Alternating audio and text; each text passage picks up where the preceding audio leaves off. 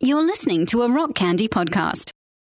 Building a better pod.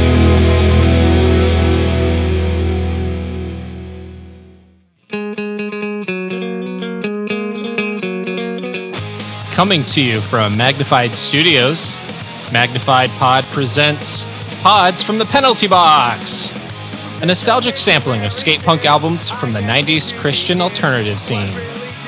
Join us in the pit. I'm Andrew, John. and this is our podcast. hmm Uh, John, I'm going to enjoy this episode Uh-huh. quite a bit more this week. Yeah, You know, it's we had some problems last week. you know, well, problems as in I don't know what you're referring to. We had some technical difficulties. I thought maybe that's what you were. Uh well we did we did that. The yes, we did have some of that, but I was more referring to um the album that I like more. Ah, yes, same here. yeah, we're going to be talking about More Than Conquerors today.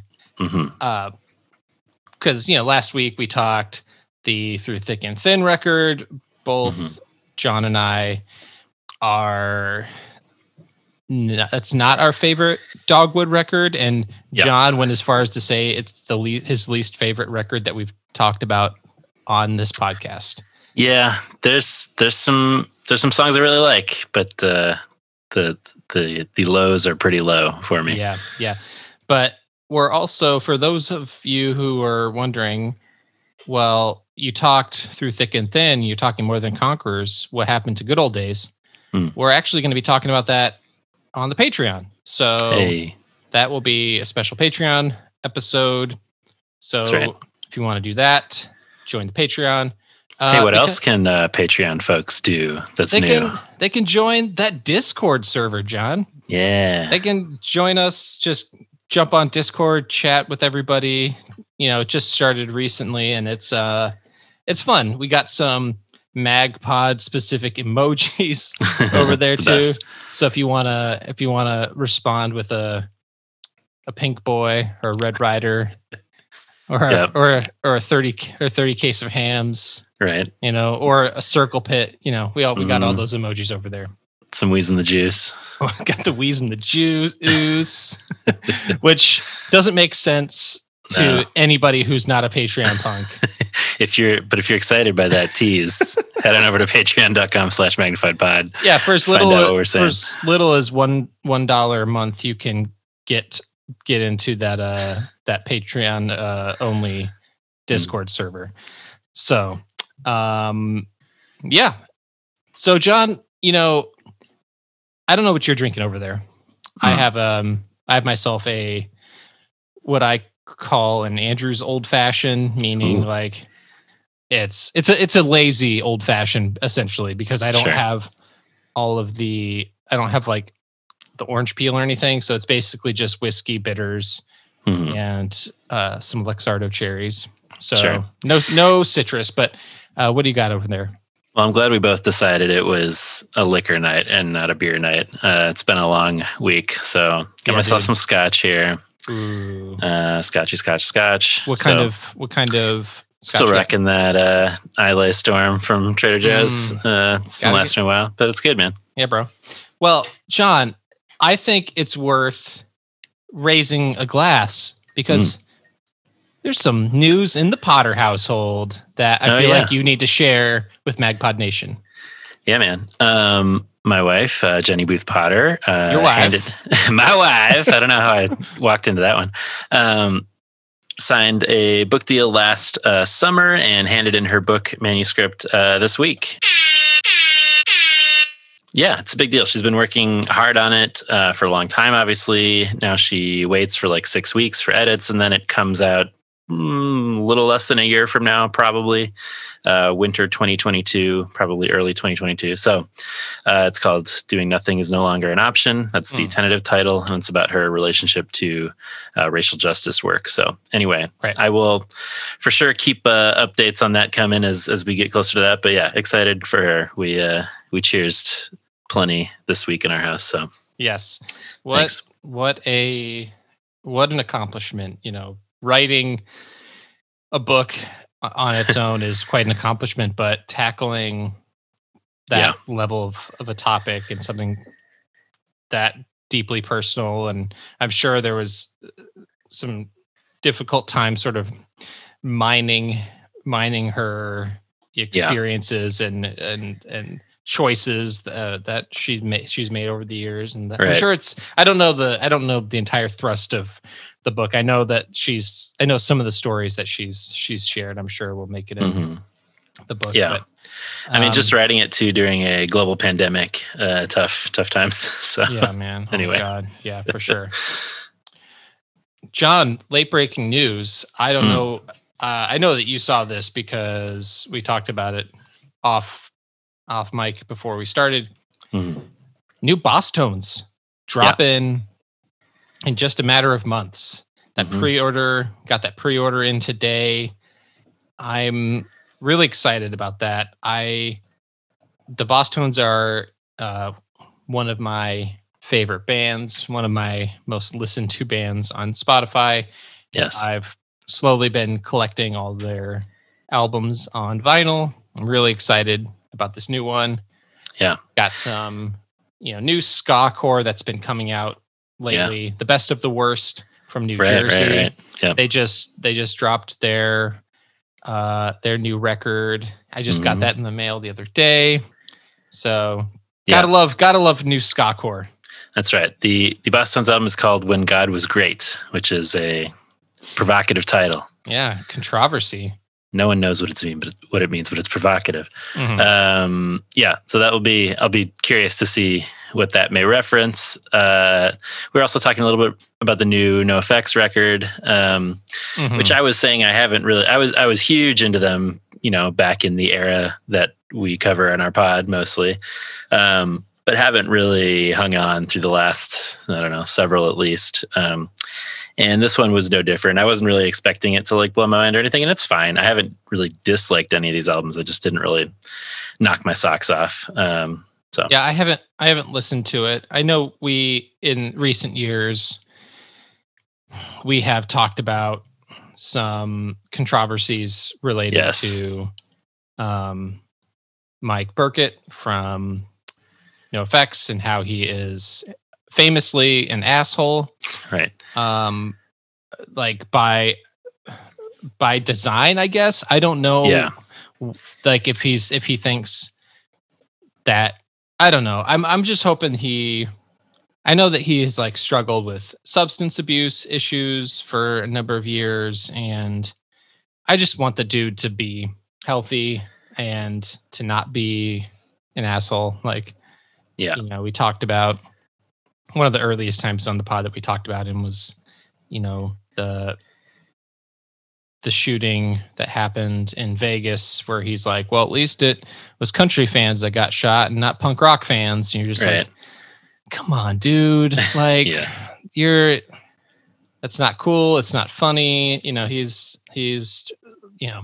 So i'm hoping i always want people to grow and get better as we've talked about a lot on the pod about the the as we've talked about cancel culture and stuff like like when people make giant mistakes and people fuck up like what do we want to do do we want them to go away forever and never you know be around or do we want them to like hopefully get better and like you Yeah. know learn from their mistakes face the consequences and just be better like we've talked about tim lambesis from as i lay dying a lot on this pod and how it Yeah. like affected me as a fan and affected his his family and he went to prison for trying to have his wife murdered you know like it's and he's out and he's trying to be do right by it and like i'm sure there are people who are skeptical of any time anybody is like back in the like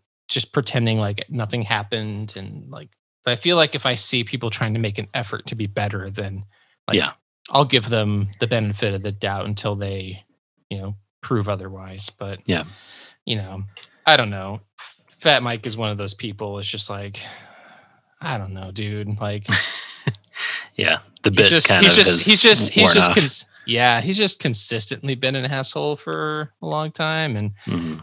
and he he has that whole thing about um from the album The War on Errorism, the separation of church and skate, talking about Mhm. like you know punk rock isn't supposed to be safe and it's supposed to be and like essentially it's talking about like watered down punk rock and like Christian bands probably too just like you know Yeah. it's punk rock isn't supposed to be like family friendly it's supposed to be you know like I don't know. Like, do we need to let do not do we need to like not let music evolve? Right. Just like just always let music be static in one thing and never change and like I don't know. I just don't like to think of punk rock as one thing. And Those gatekeepers. yeah, we don't dude. like them. No, we don't. I really, really don't. Yeah, man. But there's plenty of music that I am excited about. Yes. and this new Bosstones record is one of them. And what you know, what's happening, John, is like all of these rad albums that have come out in this last year during the pandemic. Mhm. What it's doing is it's creating a backlog of shows Right. that we're all going to be like, oh my god, like how do I not? Like I have to like see all of the shows now, all of these amazing records that have come out. It's just gonna be like, holy shit, this is gonna be Yeah. this is gonna be a lot of shows that I'm gonna want to see. I've saved so much money over the last year by not going to any shows or movies or anything, um, which I guess is good in a way. But I'm like, it's all going to cancel each other out eventually because all these shows are going to happen at the same time, and I'm going to go to all of them. So know, right? kind of a wash ultimately, probably. Yeah. Well, um, I just got a notification, uh, an email recently from Between the Buried and Me, Mm. um, that they are letting people know that they're keeping their eye on things and shows are going to happen and people who bought those VIP tickets or those are going to be honored. So my VIP ticket that I bought for that Between the Buried and Me show of was supposed to happen I think in May of last year. Yeah. It's it's still good and All right. I'm I can't wait, man. This is Get him on be the pod when you meet him. yeah. Um, you know, I'll be like, you know, BT Bam, when did when did you first hear of Christian skate punk? oh, man. Maybe you'll hit it off. Maybe, maybe so. Um anyway, so we have John, a bunch of voicemails. Cool. we should check those out. We have a voicemail number 872 762 4763 8727 MagPod. Mm. Let's listen to uh, our boy Jason. This is uh, Jason from Los Angeles. This is going to something that's going to come up. Uh, it's going to be relevant to the Patreon punks. Hi guys, Jason uh, from Los Angeles area. Technically live in La Verne, next to San Dimas. But uh, just uh, calling to you guys know, I heard your guys' uh, request to find my Cabbage Patch Doll to catch the punk rock one. um, I that day I left a message. I ended up having, to go to the hospital. Uh, I got diagnosed with diverticulitis. Uh, Uh-oh. sucks. Uh, uh, it's been a few weeks. I'm feeling a lot better. Uh, but just wasn't able to get the storage unit. Wasn't feeling well. So, uh, it will, I will send that picture to you guys. You guys can post it for you. So, uh, uh, enjoyed the Slick Shoe season. Uh, it's great you guys are doing uh, pods from the penalty box because Jeremiah, bassist, uh, the Slick Shoes, is an LA Mhm. Kings fan like myself. And, uh, you guys are doing Dogwood, little Dogwood history I have, uh, back in maybe 97, 98. I went to like a true San Diego show. I saw Dogwood, uh, No Innocent Victim and POD. Oh my God. Club Soma in San Diego. I was going to Bible College in Murrieta. It's kind of an hour trip, so a bunch of us went down there, checked it out. So, uh, yeah, a little bit of Dogwood history I have. So, uh, you guys keep up the looking for this this season, Dogwood. So, uh, Magpie's alive. See ya. Thanks, man. Thanks, man. That is that's a straight rescue records Yeah. show right there. It's a rescue bill. That's a rescue. That's a solid bill. Um, thanks, man. Yeah, the that Cabbage Patch. For those who maybe didn't hear that uh, episode, he left this message. Jason left this message about like how, um, because I had mentioned Cabbage Patch Dolls in one of the quizzes for you, and he said that he had one that he like marked up and like gave tattoos and made it look all punk rock and whatever. Yeah. And and so I had casually mentioned something about like we should get one for the pod and like have it be like a mascot or whatever. Uh-huh. And Danny Stairs in some sort of state uh bid on a cabbage patch doll on eBay. How much did he put in? it was he it was like a couple dollars that he Okay. Okay. he was like the I think the only person that bid. The shipping was more than what he paid Sure. for for the doll. Okay. But- That's good. I have a Cabbage Patch doll in my possession right now, John. Okay. I can't this wait moment. to see it. Oh man. So I I have I have a, he's he's uh, I've put him put a bunch of stuff on his person to make him more punk rock with the uh, assistance of Danny Stairs. But Nice. this is our dude. Amazing. Does he have a name? Um, this that's going to be the thing. We're going to have the Ah. Patreon punks name him. I got a I put some MXPX buttons on his leather jacket. Dope. I got a I got a little black beanie on his head. Nice. Wait, what's this on the back? Is that a that's a punk rock show back Oh, patch? That rules? And what's this? It's a wallet chain. oh, we gotta get pictures of this guy up. yes, this guy is punk as fuck, guys. Do we have to have Um, like a contest to name him or something? I don't know. We we might um we might try and get like some uh I like I want to get like the Patreon punks involved to see like what they Yeah. think we should name him Okay. and maybe like have a poll or something or just like have them like I don't know, maybe like have the Patreon punks like choose the the names and then like we can have like a, a an official poll like on social media to see like yeah, that sounds the- good. what the name name should end up being for this guy. But like Amazing. we need to um um like get him all tatted up and stuff Yeah. he's yeah. like uh because so for to, for you guys like he has like a leather jacket already and Yeah. like and like Looks uh dope. like leather like overalls like Was he like the German one or something? i don't know what this is but like it's uh it's og it's no He looks dope. We'll Yeah. get some pictures of this guy up uh, on social. Jason, yeah, please send in your your Cabbage Patch uh, picture uh, if you haven't yet. they can uh, they can Um, start a band Yeah, for sure. Uh, I hope you're feeling better. I thought at Yeah, first man. that you said that the Cabbage Patch doll went to the hospital, so I laughed a little bit. Then I realized you're talking about yourself. Yeah. Uh, I hope you are doing better. yeah Um, diverticulitis is is no joke I don't know what that is, but it doesn't sound good. It's uh it's an like it's like an intestinal thing. Ooh, yeah, that's I'm okay. pretty sure that's what that is. All right. But anyway, um, yes. hope- glad you're feeling better, man. Yeah. Um, stay on the mend. yes. Uh, we got some Danny Leary. Hey guys, it's Danny Leary. Uh, I was just curious if you guys remember about five years ago, there was the uh, Dogwood reunion campaign on Twitter. Like this Twitter account started up, and I think Indivision Music retweeted them, or maybe it actually was people from Indivision Music, but basically a Twitter account started up in like 2014. That's five years ago now. Geez, I don't know. Whatever. Time is meaningless.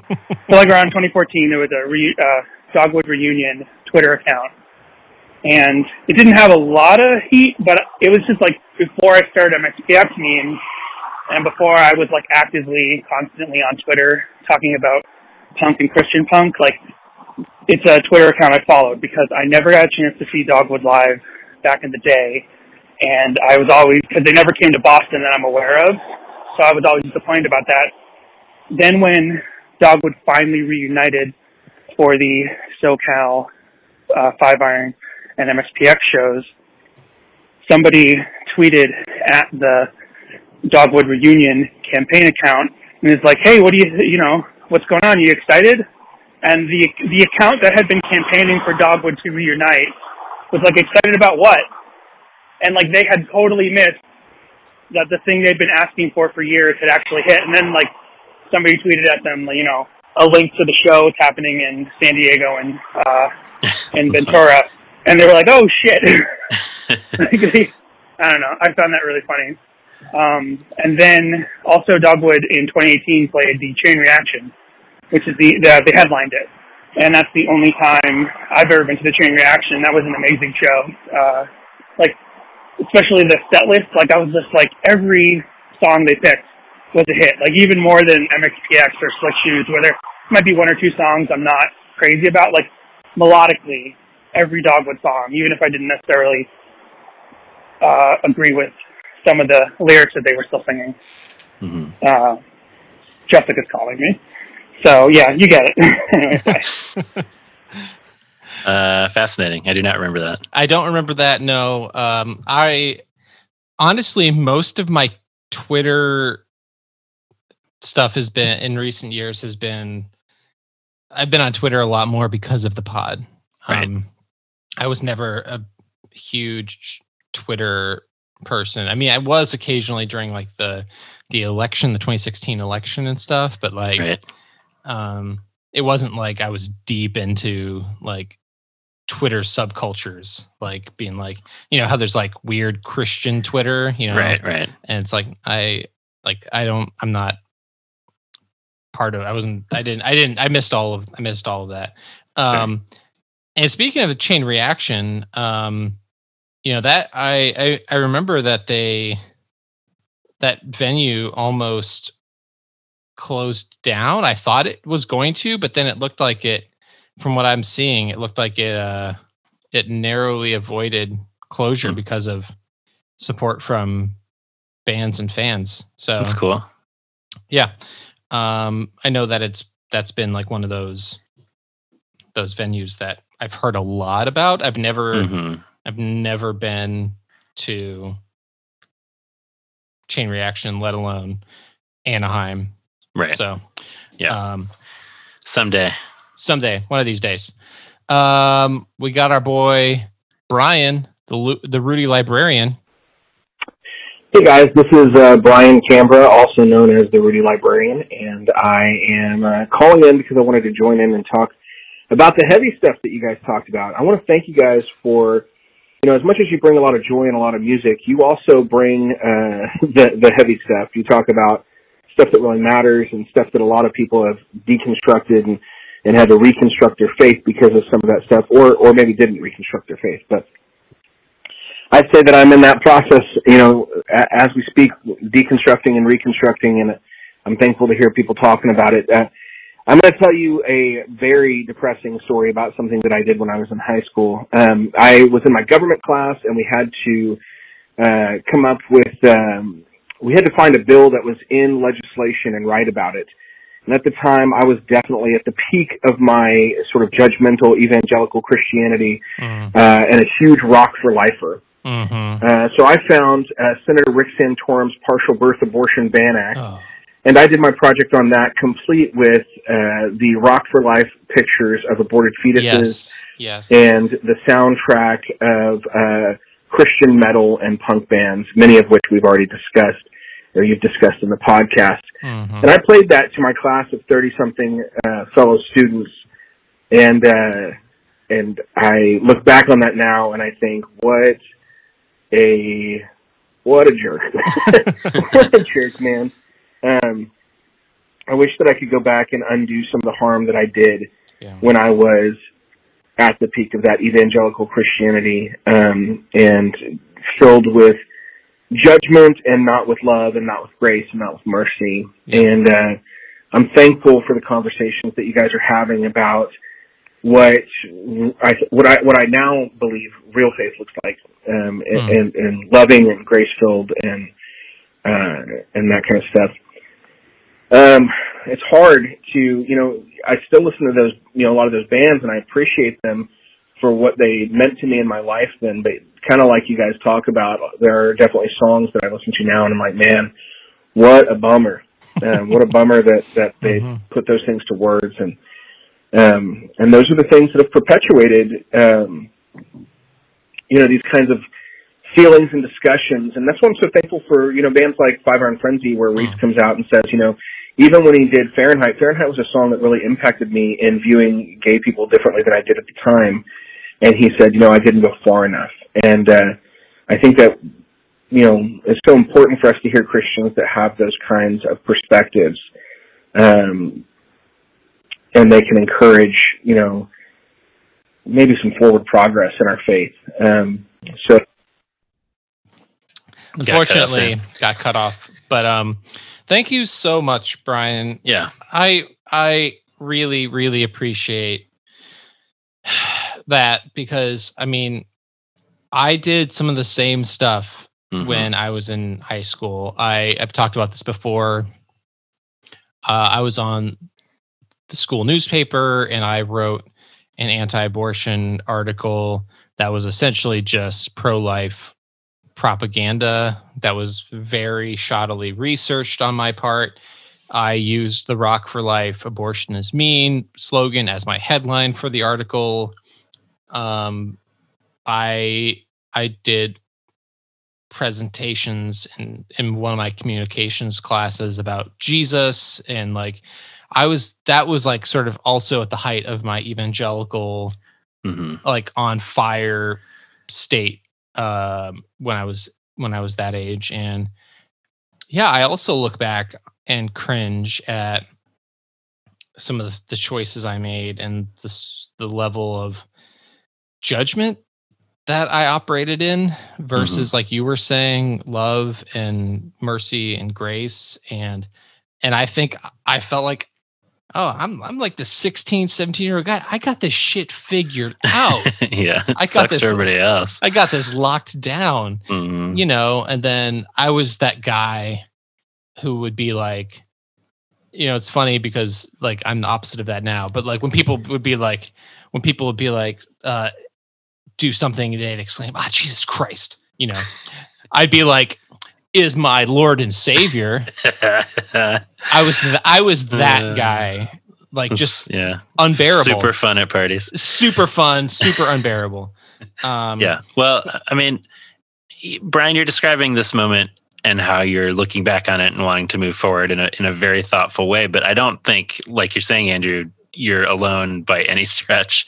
no I think any of us look back on our teen years and have so much to cringe about. And for any of us who were being fed these things, uh, there's that much more to cringe about. So like it's not it's not like a coincidence that you each had these experiences. Like you didn't Nope. come up with this on your own as like jerks. like you were told that this is what you're supposed to be doing um, as Christians. So unfortunately, I think that describes uh, a lot of our experiences. But I'm glad Yeah. to hear um, you kind of putting it in context and, and thinking about how to respond now. you know and i also want to shout out his his use of the word uh deconstruction because i think a lot of people l- think about that word or associate the word deconstruction with like an exit from faith Right. like it and that doesn't need to be the case like we we build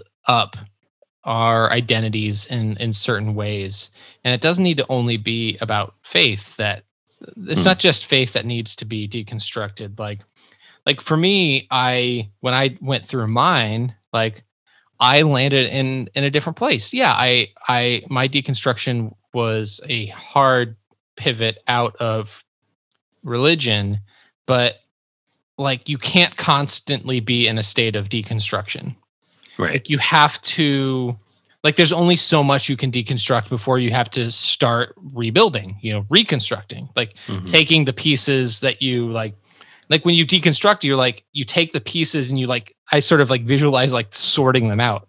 Like you're like okay so i've broken everything down to its base parts. Like Mhm. what do i do? Do i like you throw out some stuff and then you like tr- find ways to reincorporate some of the stuff that you want to hold on to.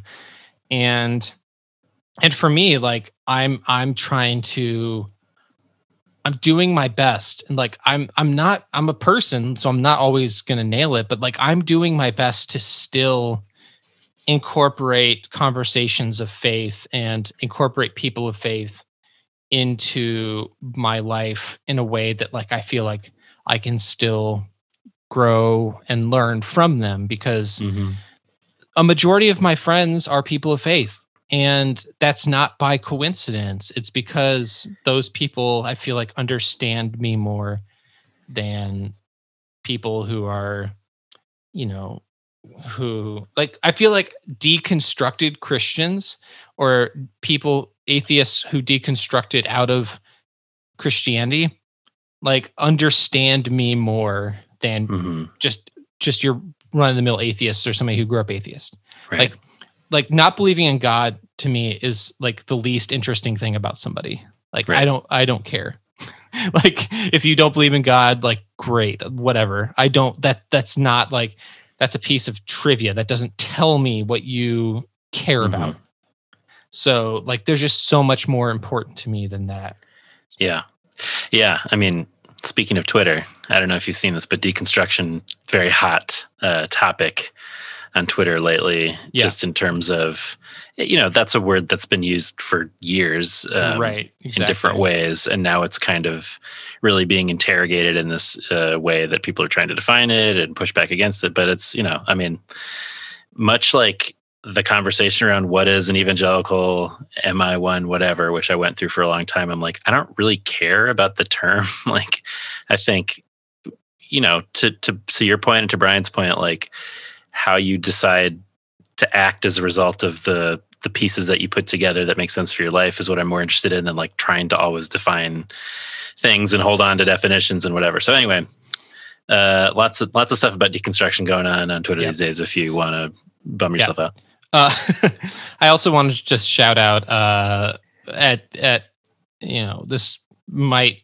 get people to uh, I don't know. I don't want people to not listen to our pod but like Dirty Rotten Church Kids uh, is, is another podcast. These guys this, these guys Josh and Adrian um are uh post evangelical people and they're and they're very much in the vein of kind of what we do just like two dudes bullshitting before they talk about the heavy stuff.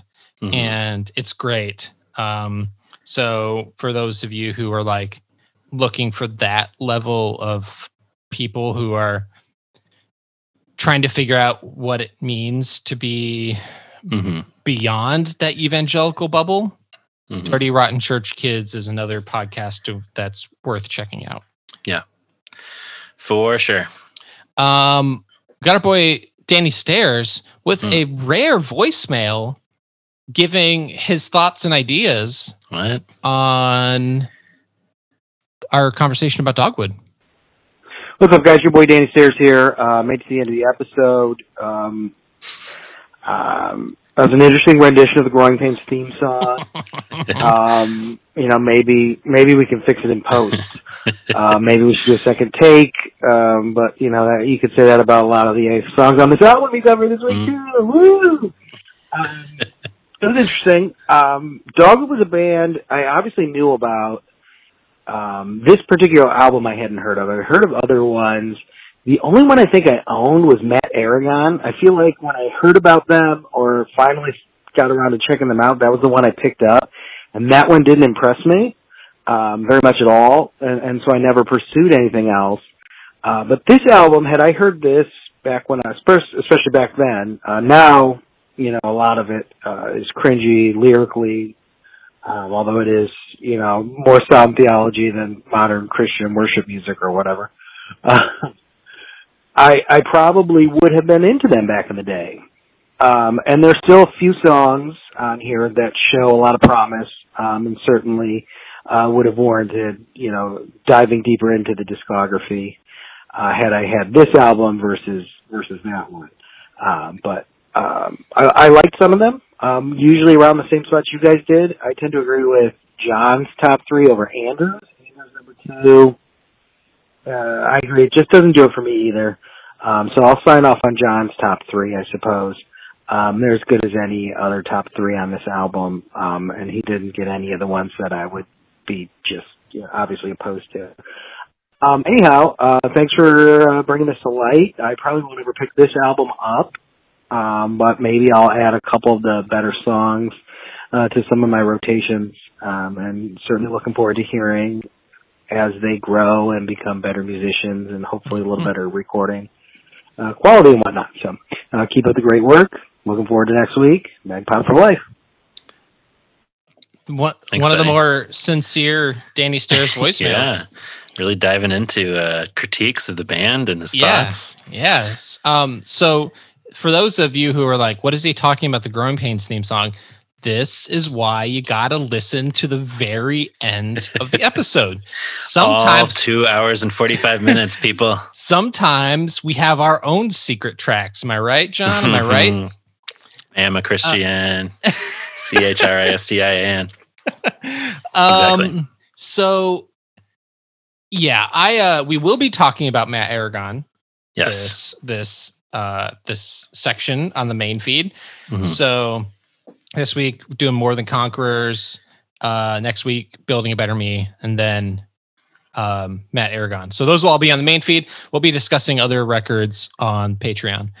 Yes. Um, we um yeah. it's it's fun. He's he mentioned um agreeing with my top three, Yeah, but when we my top three. But uh You're my brother. my companion. um, when we put out the ask about people's top three, Jason was certainly the one whose list uh, seemed to be the most simpatico with most people. Uh, he had including a former member of Dogwood. exactly that's what I was going to get. We all had the same one and three and different number twos, but he had tribute as his number two. Yeah. And uh, Sean Beatty, former Yeah. member of Dogwood, uh, had all hands number one, preschool days number two, tribute number three. Um, so anyway, tribute seems to be Sean Beatty, senior pastor at uh, Clovis Hills Church. yes. Um, he I'd like to apologize to him if you if you listen to our podcast. Um, he was in the scene. Yeah, he, he, knows. Uh, he knows the he knows the deal. yeah. Um, but yeah, Sometimes I worry about like people are like, "Oh, these guys are covering this Christian." Oh no! what I worry more about is bands finding us and us just shitting on albums of theirs. yeah, But, it's uh, definitely it's definitely different than Reese, who's like, he's like, guys, I want I want you to shit on my band. right? And I'm like, no, this album is good, dude. Is like, Yeah. sure. um. Anyway, We haven't yes. done a Reese impression in a long time. We gotta, It's true. we It's gotta been a get while. back. It's been a while. Uh, we got we got Sawyer. Hey, Hey, uh, my name's Sawyer. I'm from New Jersey. I um, I'm not caught up on the podcast. I'll start off by saying that um, I'm only about halfway through season two ish. I'm on the uh, Anti Meridian episode, and uh, you guys were just talking about uh, Starburst. I feel like it's time for a Starburst discussion to come back. Um, I just want to say, uh, John, I'm sorry. Uh, Red is definitely the worst starters. I, Wow, I'm take. not a big fan of Red. Wow. Um, I definitely got to go with Pinkford. Mm. Yellow and orange are actually tied for second for me, and then red is. I'm sorry. Wow. Uh, fake news. The only red that I like is the fruit punch one from Mm. the Hey. uh, That's true. That's very uh, good. Fave Reds pack, Yes. or I think that's in the tropical pack too. I don't know. Mhm. Uh, either way, um, I got a bunch more stuff that I want to talk about in voicemails at some point. But for now, Starburst. That's it. That's first priority. Fair So enough. that is a controversy. Yeah. So we have been talking about Starburst on this pod for years. Um, it is well known that John is a Red Rider. I'm a Pink Boy. Hmm. Um, and we do have some we have some lemon heads out there and literally brian my brother is the only person i know that gives shit about orange Did we come up with a name for Orange? No even know who because fucking nobody cares about orange brian doesn't get his own nickname like we have people who are passionate about red pink and yellow nobody gives a shit about orange Fair. so but uh that's that's fascinating to me like Yeah. so the fave reds is my is my jam because you got your you Mhm. got your pink and your reds you got your you know your strawberry and cherries and then you do have the fruit punch and the watermelon the fruit punch is legit though Real good. Real good. is real good, real, real good. Um, but Sawyer has one more thing to say. Um, so we got to make sure he, uh, because this has to do with our boy Danny Stairs. shit, I totally forgot to mention. Um, uh, I have this number saved in my phone as uh, hijacking Danny Stairs voicemail time um, because it's always Danny Stairs time of the podcast when you whatever. Uh, either way, um, also forgot to say Magpod for life. Yeah, that's Yeah. it. That's, that's voicemail. okay, so he has it saved as in his phone. Our voicemail number is hijacking Danny Stairs voicemail time, I mean, Which is- which is that's not- commitment. which, which is fair. You know, we gotta like look. If we played all of the voicemails that Danny Stairs left, I mean, we wouldn't have time for anything else. It's true. So We love you, Danny. um, thanks, Sawyer. Yeah, we will get to the Starburst Swirlers uh, Ooh. this season at some point. That was going to be our next uh, Starburst discussion. But as we've noted, have we noted this on the main feed? I, yeah, we have.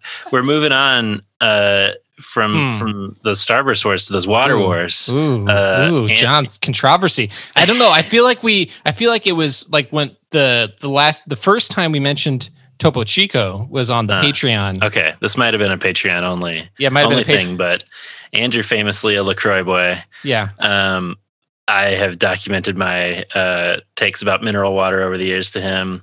Not usually a big fan until I found Topo Chico Mm. uh, a few years ago, and I enjoyed it then. But then, like, only started getting it really during quarantine, like in the house, and now I'm super into it. So I'm I'm repping the Chico chicks. Uh, Andrew's repping the Lacroix boys. We're gonna have a taste off of some kind. Andrew's gonna taste some on the Patreon uh, this week. I Uh, have I have some bottles of Topo Chico, the regular Yeah, mineral water, and the hint of lime mm. in my fridge at this moment, chilling, waiting for me to crack one open Mm. on Patreon this week. So you'll get those immediate takes from Andrew. Yet another reason to join the Patreon and hear those. So anyway, What is the? It's like the content people want. Andrew drinking water. I also I can't remember if I mentioned clearly Canadian on the pod or not, but that was like my Mhm. go-to drink growing up. It was kind of big, at least in like the upper Midwest in the '90s, and then it went Yeah. away for years, and now it's back, and you can get it at um, World Market, um, and I love it so much. Black cherry. I think. I think that is the best. Uh, I, I seem to remember. That's the one I remember the most. Yeah, cherry, blackberry, both very good. Uh, Is it just regular good. cherry? I thought it was black cherry. It might be I- black cherry. I, I- can't remember. Who knows? Um, I'm looking this up. I- I'm live. yeah, fa- I'm live fact checking you. do that live live googling while I while I finish this. But so anyway, I love it so much. Uh, it's not cheap, so I asked for a gift card for Christmas uh, for World Market, and someone in my family got me a fifty dollar gift card, and I'm like, I'm using this exclusively on Clearly Canadian, which I did, um, and bought many bottles, and I had so many of them that now I'm kind of like done on it because it's like sweeter than I remember. It's pretty sweet. That's Mm. probably why I liked it so much. Yeah. Um, so by the end of it, my teeth were like legit hurting after all that clearly Canadian. So I think I got a pause from those guys for a while. Anyway, And so okay, so it looks like it's wild cherry, and Ah, there there you go. was, right. and then there was blackberry. Yeah. I think I wild was- cherry is the, the, the way to go. Yeah. Um, but we did talk. I think we also talked about liquid death. We might need Yes. to. You got to get get that already spon- get that them. spawn con. I put it in email. Did you? Not, not heard anything yet. God back. damn it! Come on, come on, liquid death. I know. We will, we will, we will support the shit out of that. Yeah. Um, we got our boy Nikki P. Hey. Uh, it's Wow. your boy Nicky P, and I just wanted to do a little uh, tribute to Mr. Hanky because that's what that little Marky sounded like. Holy shit! Um, that makes it even funnier for me. As soon as I heard it, I thought it was a Mr. Hanky bit, um, but I really want a South Park, and uh, yeah, Mr. Hanky from South Park. Uh, I really want a Mr. Hanky, Lil Marky um, edition. Anyway, I just wanted to do that. Oh, and if, I'm a huge South Park fan, huge South Park fan. If you haven't played the Stick of Truth South Park game, there's actually a scene where you have to perform an abortion. So anyway, Oh, Uh, God. Of course there is.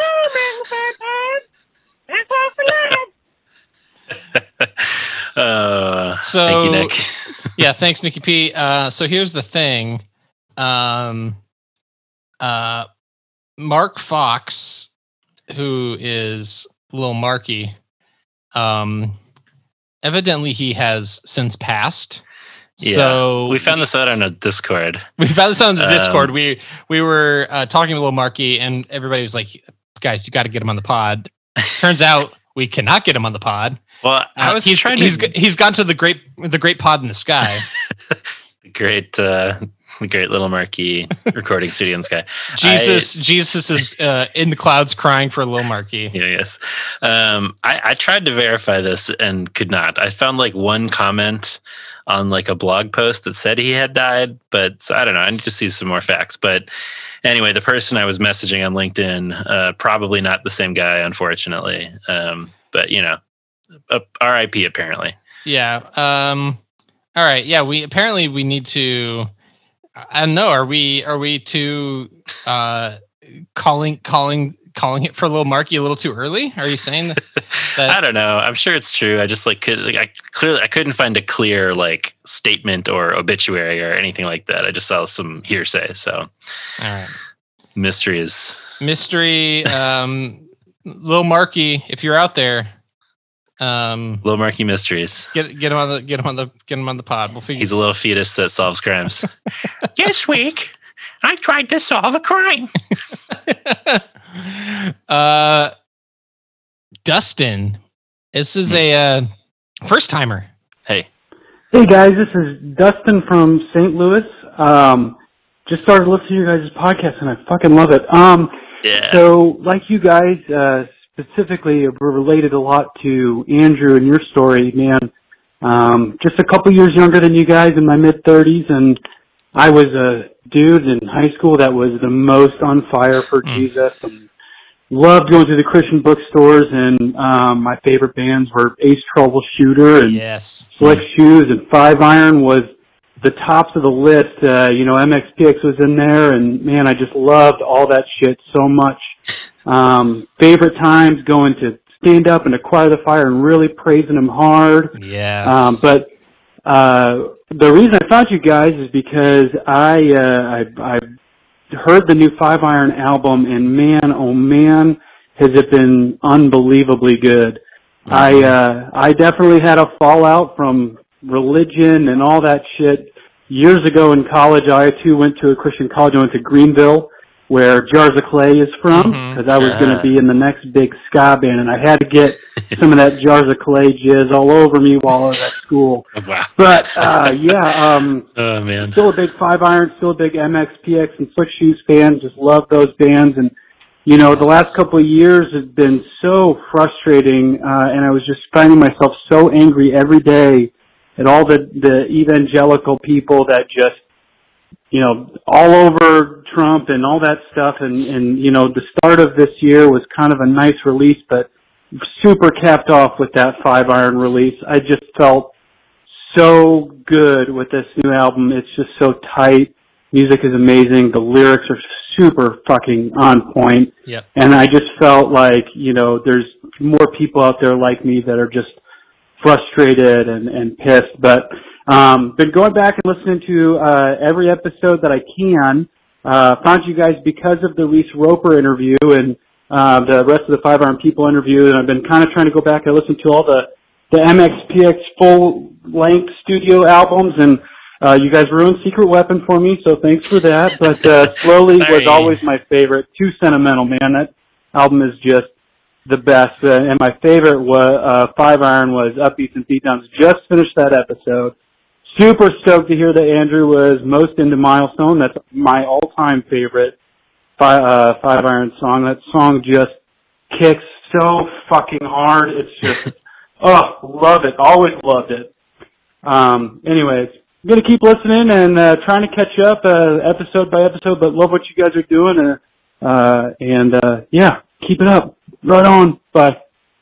Thanks, Dustin. thanks thanks dustin appreciate like uh you know it's it's not often that we get you know new listeners who call in and let us know that Mhm. they're that they're new listeners. Like sometimes we'll have people on um social media or whatever but um really appreciate that. Uh yeah dude that those those kind of acquire the fire high school things that's like we've talked about how that is an impossible place, an impossible sort of standard to maintain. Yeah, yeah, for sure. You you can acquire that fire, but you cannot maintain it.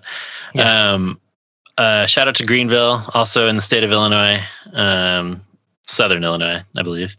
Um, uh, shout out also to Dustin for being the first person to ever use the phrase "jars of clay jizz." Uh, so five, Yeah. five jars of clay jizz Yeah, points to the you. um, I think that that is a, a different kind of flood of. there you Uh, go.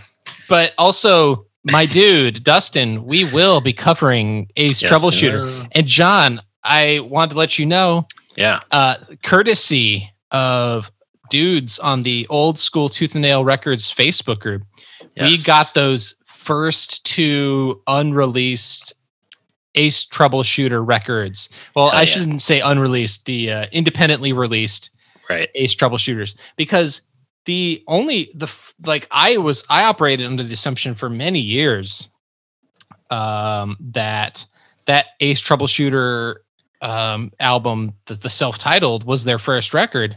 Mhm. It is their third record Yeah. and they put out two self-released albums before that that uh, are significantly more rough around the edges. Some of the songs on that self-titled record uh, have the, some of those songs are on their earlier, their two earlier records, but Okay. um, they this is that self-titled record is significantly better than some of the songs that I've listened to so far on these early Ace these early Ace records. So That doesn't surprise me. I remember them existing, but I don't think I ever listened to them. Now, did you get to the cover of Two Princes? Yet? I have I have not. There is Okay. a two princes cover, and that came up on last uh, was it last week's game or two I think it weeks was a couple weeks ago. A couple yeah. weeks ago. Have some bread now. that that's some bread now. That's some bread. No, that's some bread now. That's some bread now. oh my god, he should be And like if- the if subway guy now. Yeah. Um, yes. Nothing. Nothing screams relevant like Well, better than Jared. the the spin doctors. Sure. If you want to get a foot long, Just It's five dollars now. I don't know. Um, And anyway, if you are into child porn now, Oh, boy. we won't represent you now. Speaking of smells weird now.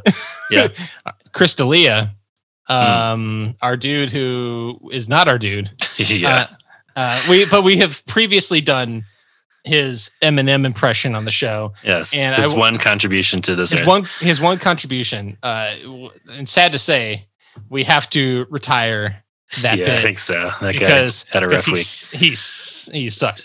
He's Yeah. never he's and I've said on the pod he's never been funny to me.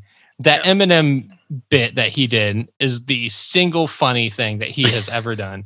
Like Yeah. all of his other stand up sucks. Right. And it turns out as a person he also sucks. So get your life together Chris D'Elia. Maybe he'll, uh, you know, he'll repent, much like uh, your dude.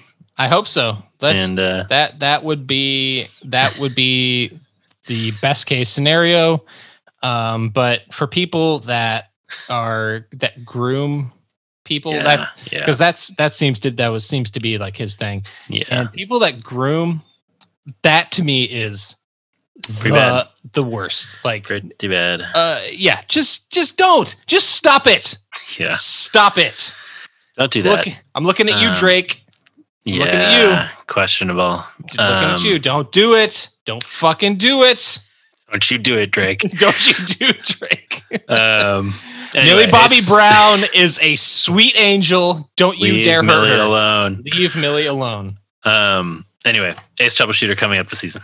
Coming up this season.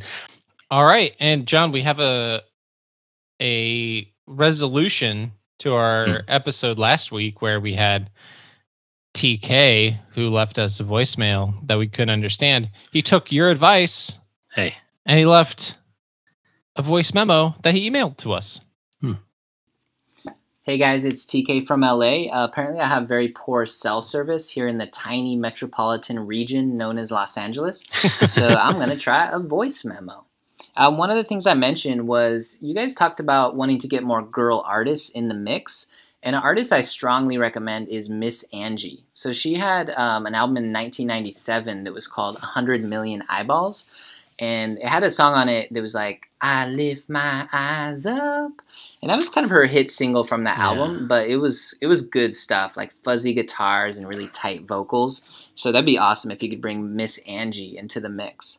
Um, also, I know you've talked about the concept of God or girl in lyrics, where you can't really tell if it's written for uh, you know a spiritual being or a romantic one.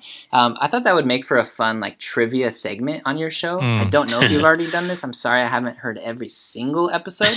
That's but okay. if you wanted to keep it gender neutral in the title, you could call it agapic or erotic. Ooh. All right, and one last shout out. Um, so I grew up in the northwest part of the country, and the big Christian music festival there was called Creation Fest in the town of George, Washington. Um, so I would enter those gates and I would beeline to the fringe stage where bands like Ghoti Hook, Five Iron Frenzy, and Squad Five O. Uh, oh yeah, Ace Troubleshooter I remember was there, um, and I would just watch these bands on this tiny stage in you know the hundred degree heat.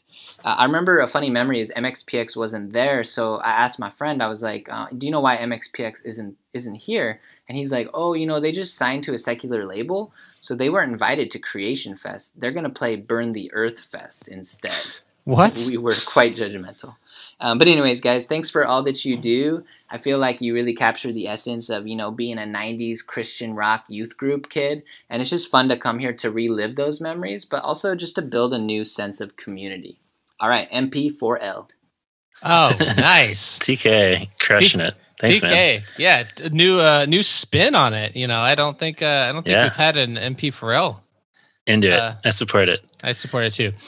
Uh yeah, that's a that's a bummer. The the judgmental, you know, MXPX signing to a label, so therefore they want to burn the earth. You know, I'm seeing that there is a Earth Burn festival, but I don't think that's the same thing. Um, fascinating. Fascinating. Um, Miss Angie, I did not remember this, but you know, you talking about um, I lift my eyes up. That sounds familiar. So I'm gonna we're gonna check her out. This this could be a good one to add. Yeah, we have to check that out. Um, there was a something. Agapic or erratic? Yeah, Got her yeah, girl. yeah. I love this. I don't know. Maybe John. Maybe that will have to be the game that Mm, you you craft for me. that could be. That could be. We we will definitely do this at some point. These are all great ideas, uh, TK. Thank you for sharing your your thoughts and um, your ideas, thoughts and ideas. Hashtag thoughts and Um, ideas. Yeah. Thanks for thanks for calling. Okay, so John, Yes. all of that we've covered the voicemails. We've covered other stuff. Mm. I have a very important question to ask you. Hit me. Do you want to play a game? With the caveat that I I don't want to get yelled at for making Yeah, mistakes. Yeah, okay. you got you got seriously bus tossed on the Discord this Yeah, this week. Look, Jen Jen saying her husband's like, has this guy ever seen a, a wallet before? now not remembering that driver's licenses are in wallets is not That one of my strong That moments. is that is on that is on you. However, I would have I- even taken receipts, bro. I would have taken receipts. whatever. You know, okay, well here's the thing. Here's the thing, John. This is going to be an interesting Mm. an interesting quiz today because Okay, I've okay. I've tailored something all right. specifically for right. my dude. So I'm probably gonna fail and have people make fun of me. Let's Yes. do it. I'm ready. Okay, so we are talking this week about more than conquerors. Yes. And so I have a game that I'm calling. This game is more or less your typical Magpod game. What is that a reference to? Um, more than conquerors. Oh, more or less. Okay. I so gotcha. I'm with you. we we are going to be talking. I'm going to be asking you questions about things relating to more or less of things. got it. Okay. So, are you ready? I'm ready. Let's All do it. First question. Gainesville, Florida band Less Than Jake has been pumping out ska punk jams since 1992. But what is the origin of the band's name? Is it A? The band practice was bo- bothering the Fiorello family dog, prompting the feeling that they weren't as important as the dog.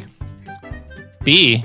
Former founding member Jake Flores left the band early on to join a different band that was already gaining traction in the Gainesville scene. C. It was an inside joke about a high school classmate who struggled with remembering the different math symbols. Or D. It doesn't really have an origin story beyond Chris DeMakes thinking it sounded cool, and there isn't even a Jake. I know that I knew the answer to this at one point. It has since been pushed out of my brain uh, in favor of knowing, you know, all kinds of nonsense from this podcast. um, I think, though, that if I recall correctly, it is about math symbols. So I'm, I'm going C. You're going. The band was from the inside joke about the classmate who struggled with the different math symbols. Yeah. Boo. Sorry, John. No, this is about the Fiorello family dog. Uh, okay, It is a, uh, I believe it was a French bulldog, if Okay. I'm not, if I'm not I don't know mistaken.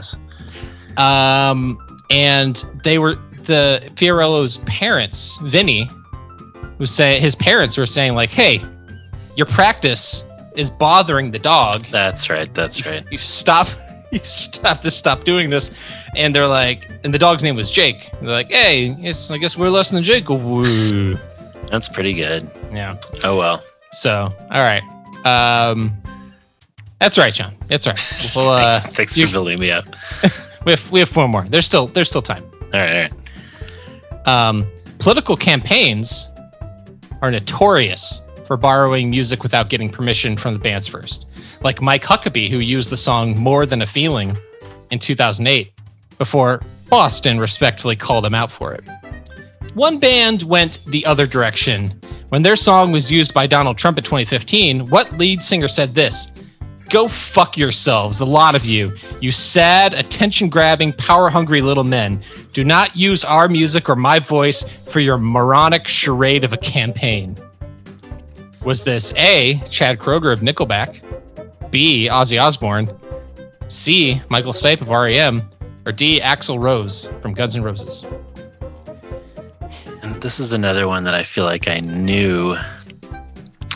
See, the lot of you is throwing me because that sounds like an English phrase, which would suggest Ozzy Osbourne, but I, I don't know what Black Sabbath song uh, Trump would have been rocking. Uh, I seem to remember Axl Rose perhaps getting upset, so I'm going Axl D. You're going, Axl Rose said, Go fuck yourselves. Yep. Uh, dang it. I'm I'm sorry. No, that was, that was our boy Michael Stipe Oh, okay. from REM. He you went through. He used uh. So Michael Stipe, I, I guess, doesn't have Twitter, or at least he didn't in 2015. And Mike Mills uh, conveyed through his yes, Twitter that's right. That's right. that he's like, this is what Michael Stipe's has to say. Like, I, I just think it's like he doesn't mince words. Just like No. he's not like we just we you know the Boston Boston's like you know why we while we appreciate your you know liking our song we have never endorsed a candidate and Michael Stipe is like go fuck yourselves. Yeah. I, I mean, he's our dude. I love Michael Stipe so much. that sounds like a statement that he would say, which is why I didn't want to go with that one. I, I was like, I thought it made news because it was like somebody you were kind of surprised by. Um, what So REM song were they using? Shiny Happy People or something? Oh, that's a good question. I don't remember which one they were using. Maybe it was Um, Everybody Hurts because their song choices at their campaigns were always like very strange. yeah there is a long list of uh so these all these people i believe all these people chad ozzy and Axl uh, they the trump campaign has all used their Yeah, okay. music and they have all been like don't do it don't Yeah. do it and i'm pretty sure crazy train was the song that uh, Uh, they used for ozzy which again, strange, strange choice for somebody trying to be president, but you know. Yeah. Um, but Chad Kroeger, um, you know, he's uh proved him. He's been proving himself as a in recent years to be like, you know, saying some saying some good stuff. So, you know, maybe he's not as maybe he's not as douchey as he presents himself to be. Don't look at this photograph of the Trump campaign. All right. was- that was Third funny. question. Yeah. Um, some movies are more than meets the eye. Sometimes not. The Asylum is a notorious indie film studio known for ripping off popular movies, from Snakes on a Train to Sunday School Musical. Nothing is off limits. In 2007, The Asylum made their version of the Michael Bay action movie Transformers. What was their version called? A. Herobots. B. Transmorphers. C. Autotrons. Or D. Star Shifters? Or E, Jesus the Transformer. um, was that on the Oh, main ah, feed? oh, ah, oh, eh. It Yeah. was. It's hard to Yeah. keep track of where our jokes are. Um, I So- actually we know have this so one. many jokes. So many solid jokes. Um, I actually know this one Hmm. uh, because I know of the asylum, and I Mhm. now that I'm saying I know this one, I'll get it wrong. But I'm pretty confident it's Transmorphers. B. Yes, it is. Transmorphers. Great name. Um, yeah, they they this this company this studio is so blatant. It's not even. I mean, it's like because their Transmorphers movie also came out in 2007. Mhm. So I don't know how they do this. If they're like, oh, we know this script is being shopped around, we have to get on it, or whatever, or how it works. But They do it extremely quickly yeah, and just try to make money to get it out as soon as they can. and it just seems like one of those things where it's like somebody's like for christmas they want the new transformers movie and someone's poor sweet grandma sees this Exactly. like in like the five dollar bin at Yep, the yep. walmart and they're Yep. just like this is the movie that my grandson wanted Yeah, I don't know if you remember this, but like in the '90s when the Disney Renaissance was happening, there were constant like fake Pinocchios and you know Lion Kings and all that stuff. yeah And my grandma would constantly purchase them for five dollars at the grocery store or whatever, and be like, "Here it is," and I'm like, "I guess I'll watch this shitty version of Pinocchio." Um, anyway, no, the the Pinocchio that I had for some reason, uh, I don't know why I'm getting all of this, but whatever. This is what the pot is for. Um, that version, uh, Jiminy Cricket is murdered, um, which happens in the original book too. Pinocchio smashes him with a mallet. why But in this, what an asshole because he didn't want to listen to his conscience. Um, but in this version, he like Brutal. throws this mallet against the wall, and you see his like green guts fall down the wall. Oh and I was just God. like traumatized as a kid. I've tried fuck? to find this particular movie that my grandma bought for me over the years, and I haven't. But if anybody remembers that, let me know.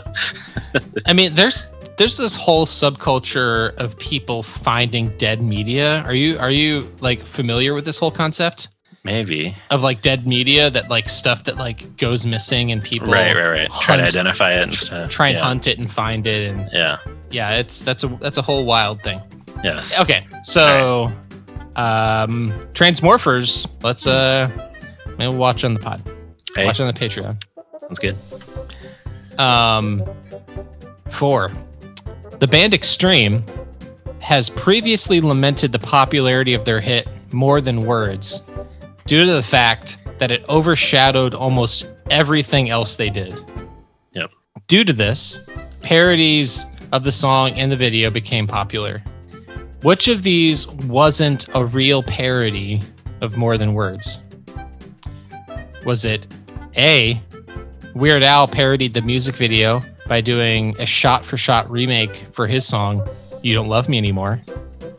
B, a Christian group wrote a parody called More Than Works based on Ephesians 2. I really hope that's real. C, Jason Segel parodied the music video for an episode of How I Met Your Mother. Or is it D, The Big Bang Theory did a video and song parody called More Than Nerds? I'm gonna get this one wrong. Um, I feel like I remember the Weird Al video. If it's not real, it feels like it should be. Uh, I really want that Christian more than works to be real, but I've not heard of that. I have not seen much of How I Met Your Mother, but that sounds like something that he would do and be on that show. Uh, also, not a fan of Big Bang Theory, but it seems weird that they would do that if How I Met Your Mother also did it. Man, um, I, I, boy, I'm going B because I've never heard of this Christian group, but I hope I'm wrong because I want that to exist. You're saying that the one that I made up was the more than works Yes. based on Ephesians 2. Yes. John, you should have listened to your intuition Oh, because man. more than works exists, my dude. Can we Are you it? are you ready for this? Uh, probably not. Can you see my screen? Yes. Oh. This is this is a bummer. when did this come out? This is, this is a group called ApologetiX. With an X. yeah, that sucks. this sucks. No, everything about this is about to hurt Is it- every every part of you. It's supposed to be funny. No, I don't think so. They might tell you there's lots of works God wants to see from you. That's not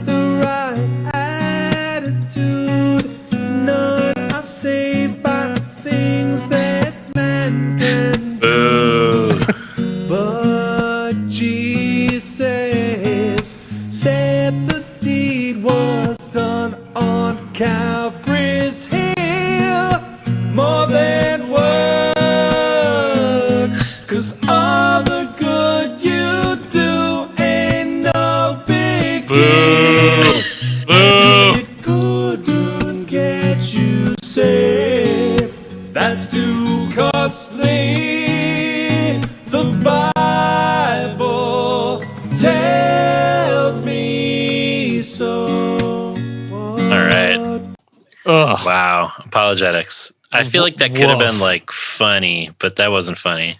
No. Um, the uh the the part where it's like you know the, the what is it that uh all the good you do ain't no big deal. Yeah, fucking doesn't matter. Don't do anything. Like Yeah, you don't if have to do it's- anything. It's not going to save you, so don't do it. Who Exactly. cares? doesn't matter. What a terrible, terrible way of looking at that at that verse.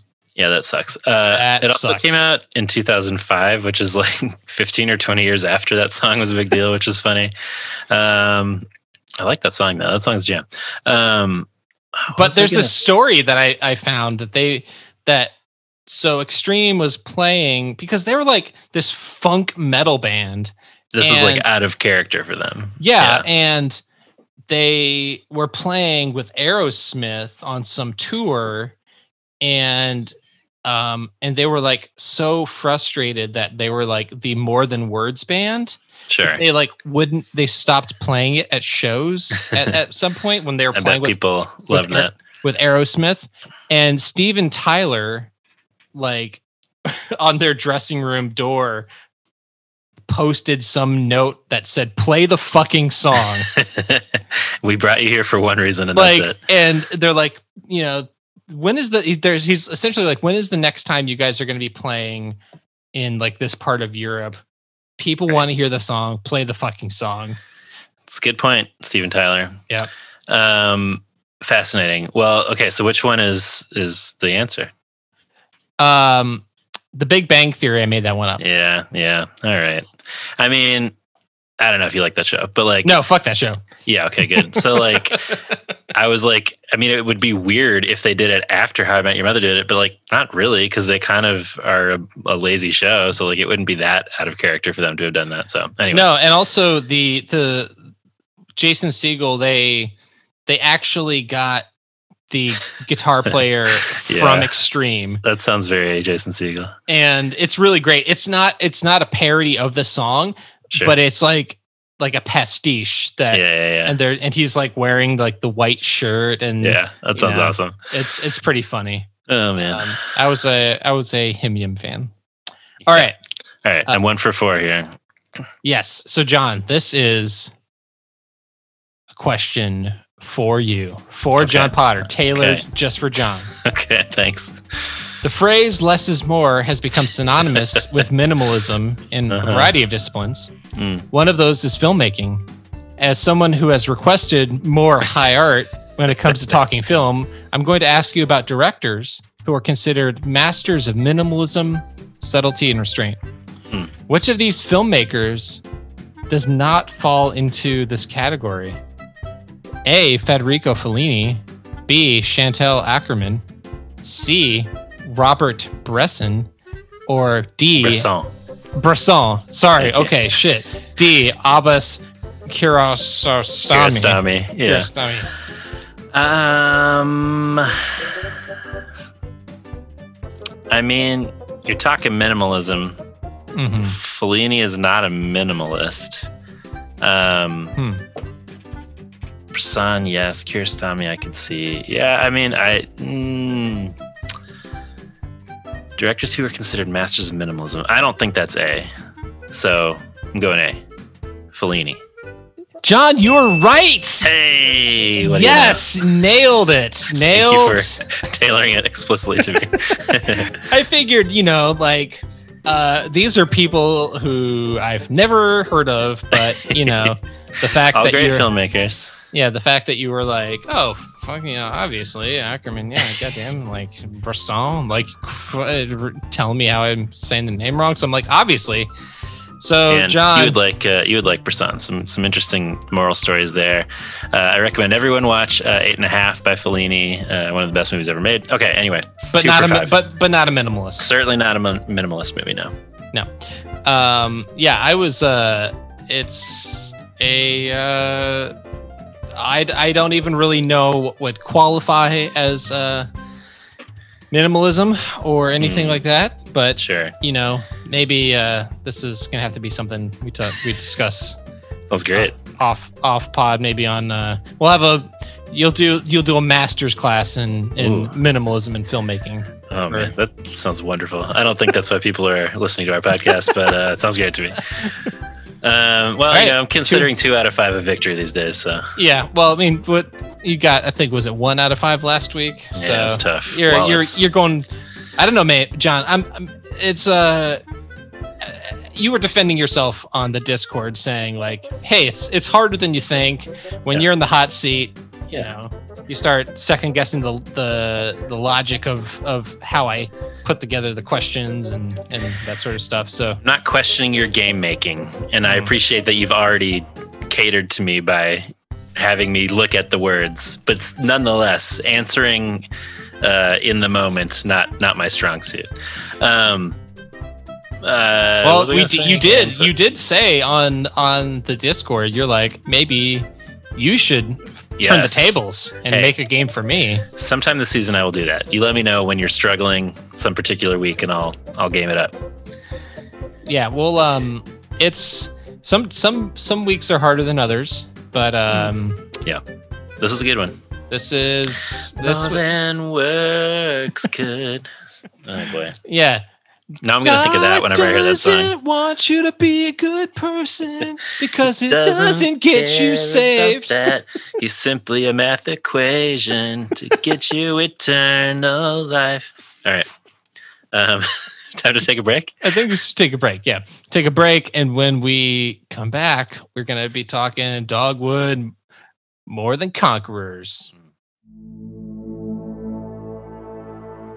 Hi, I'm Liam Hooper. And I'm Peterson Toscano. Together, we co host the Bible Bash podcast. The Bible Bash podcast is a monthly podcast where Peterson, a quirky queer Quaker and Northern Belle, And Liam, a trans Bible scholar and Southern gentleman. Get together to examine biblical texts, looking for the characters and situations you don't often hear about. Each month, we look into a different ancient story. We're curious to find insights into our own queer lives. We discuss these and share our findings with you. You can find the Bible Bash podcast on Podbean, Apple Podcast, Spotify, pretty much anywhere you listen to podcasts. New episodes come out at the end of each month. Bible Bash podcast is part of the Rock Candy Network.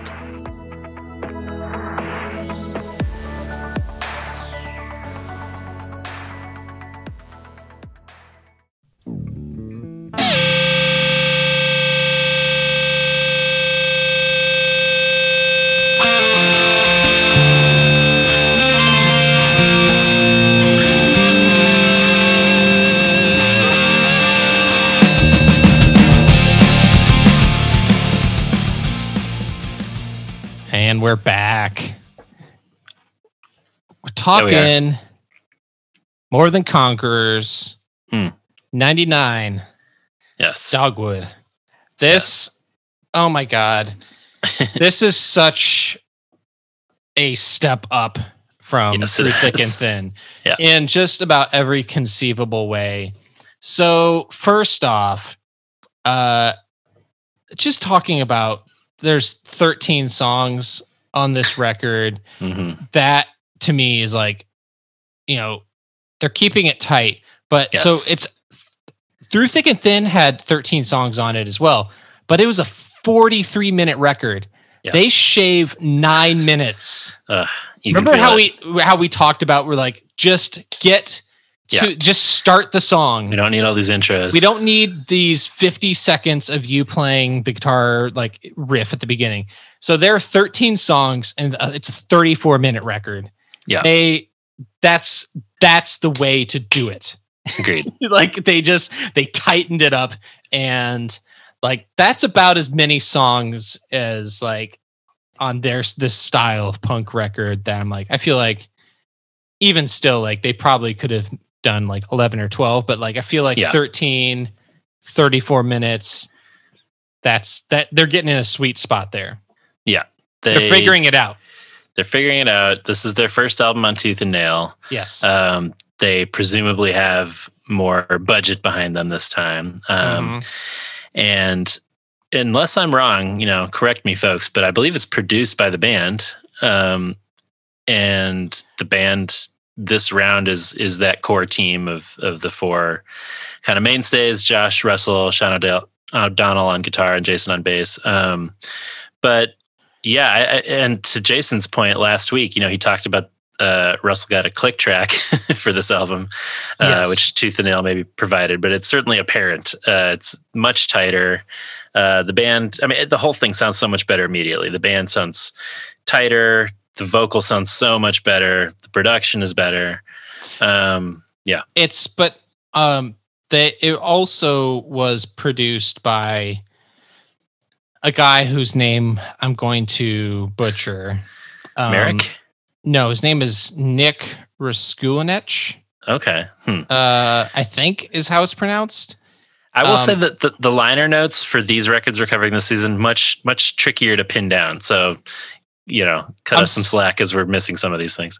Yeah, I'm. Uh, so this is this is what I'm seeing on Okay. their Wikipedia that it was produced by the band and this guy Okay. Nick, who has he's a Nashville producer who has done some pretty significant Okay. productions. Um, he's done some Foo Fighters. He All right. did uh, a Coheed and Cambria record. He did um, Deftones, Evanescence. Okay. So yeah, Go- that he did that sound is Alice evident. Chains, Okay. Mastodon. Yeah, like he's okay. he's done some he's done some big some big names. I feel like having that hard rock background at this point in culture, you know, May 18th, 1999, that sort of hard rock, heavy hard rock sound is is certainly prevalent on some of these tracks.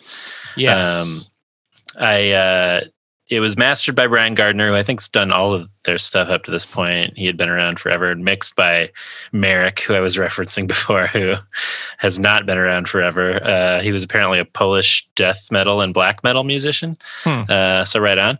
Um, but yeah, it definitely has a different sound than their first two records. Um, Yes. Whereas whereas there are times on those these first the their first two records where I'm like this is Lagwagon or this Right. is Bad Religion. Yeah. I feel like this is the first record where I'm like okay, this is starting to sound to me sound like Dogwood. yeah, yeah, It's not like a copy or an like Right. an influenced album. Yeah. The first couple in particular felt very NOFX and lagwagony. Not so much this time around. I feel like the bad religion influence is still there. Uh, in the sometimes. first in the first record especially i feel Mhm. like uh it it there's you know because that album has like 18 or 19 songs on it or Right, something yeah. i'm just like all right guys yeah, we will get to that. yeah Um, yeah, I, I maybe don't like any of the songs on this as much as All Hands on Deck, but Fascinating. I think as an album, it's certainly better. Um, I And- disagree with that statement. okay, okay, well, we'll get there. Um, Mhm. I like the second half, side B, better. Um, Wow. which isn't, yeah. Maybe this will be an interesting episode. This is this is going to be a contr- controversy. uh, I look forward to it. Interesting. Um, but yeah, it, you know, and it's much less heavy themes than the last record. They're still not doing anything lighthearted. It's not like a bunch of songs about girls. It's like No. still like biting lyrics about. It's kind of like Slick Shoes in this way that it's like a lot about ended relationships. Um, Yeah. there's certainly more poeticism behind some of the spiritual stuff here, although it is very sort of like spiritual warfare heavy. Um, and I didn't say this last time, uh, but the the name of the band comes from supposedly the tree that the cross uh, and the crucifixion came from was a dogwood tree. So that's Hmm. that's what their name is. The title of the album is a reference to Romans uh, eight thirty seven and all these things. We are more than conquerors through Him that loved us. Um, and there's some judgmental moments on this record, but I think as a whole, that kind of approach, I kind of like where they're coming from in terms of the way they approach spirituality on the whole on this record more than their first couple records. So, um, yeah, I'm eager to I'm eager to dive in here. Should we should we do that then? Let's suffer. Let's suffer, bro.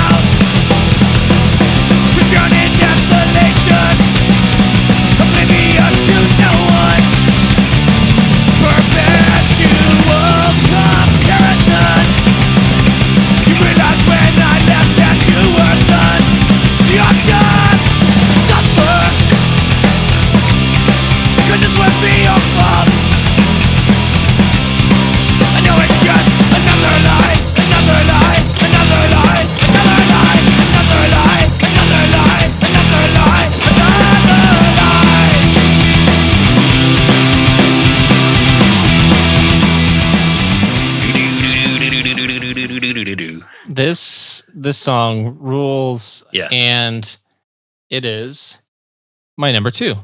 Okay. Um the so Russell is Yeah. highlight on this record. Yeah. Drums sound great on the song. Yes, the drums sound great on all of the songs, and Yeah. and also one of the things, the standouts from this record is the fact that they just are writing more interesting songs. Yeah, for sure. The bass pops to me in like interesting moments, and Yes. and Russ is just crushing it as always. So. Yeah. That little moment before verse two starts on the bass where it's like do do do do do do do do do do do do do do. I'm like, oh hell yeah. Yeah, Yeah. I'm into it. They just sound so much tighter. I mean, it's I don't want to compare everything to what they've done before, but it's just like an immediate like But we oh, have no other way, nothing else to to do but to be right, like, right. this is where you're coming from, and you're, uh, and it's just this is a step up. This is a clear Yeah. step up. We'll get to their first record on the Patreon this week, but there's a sort of rawness to that album that I like. I don't really mind a lo-fi sound for kind of like that kind of raw punk. Um, the second album, not as much, but like with this album, it's just immediately just like they sound.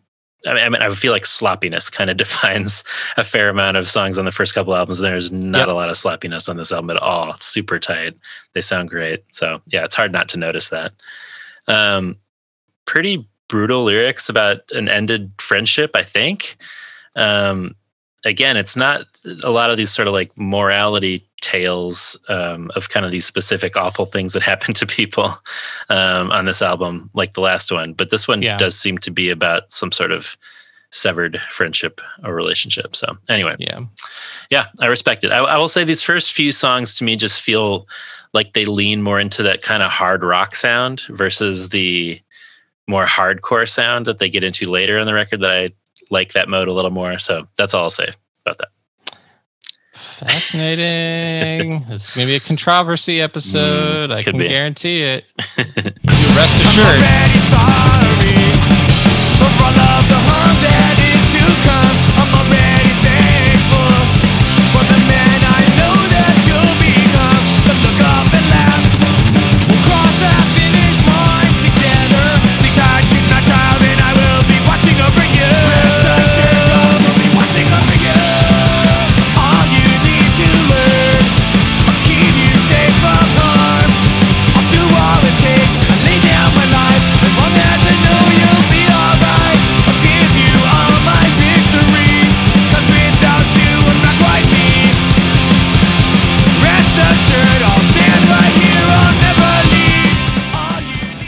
This is a very short song, so yeah. Um, yeah, I like this It's one. a- it's a jam. I really like that guitar chord progression in the chorus, where it's Yeah. like kind of goes up, and you're like, "Ooh, Yeah. this is getting interesting." Um, yeah, I like it. It it kind of has a no use for a name Yeah, feel to me. yeah, that makes sense. They seem very no use adjacent. Um, and nice lyrics on this one too. They seem to be like a, a, a nice song about being a dad, which is a change of pace uh, for Mhm. them. Um, Mhm. So yeah, I'm I'm into it. Into it. Um, feel the burn, bro.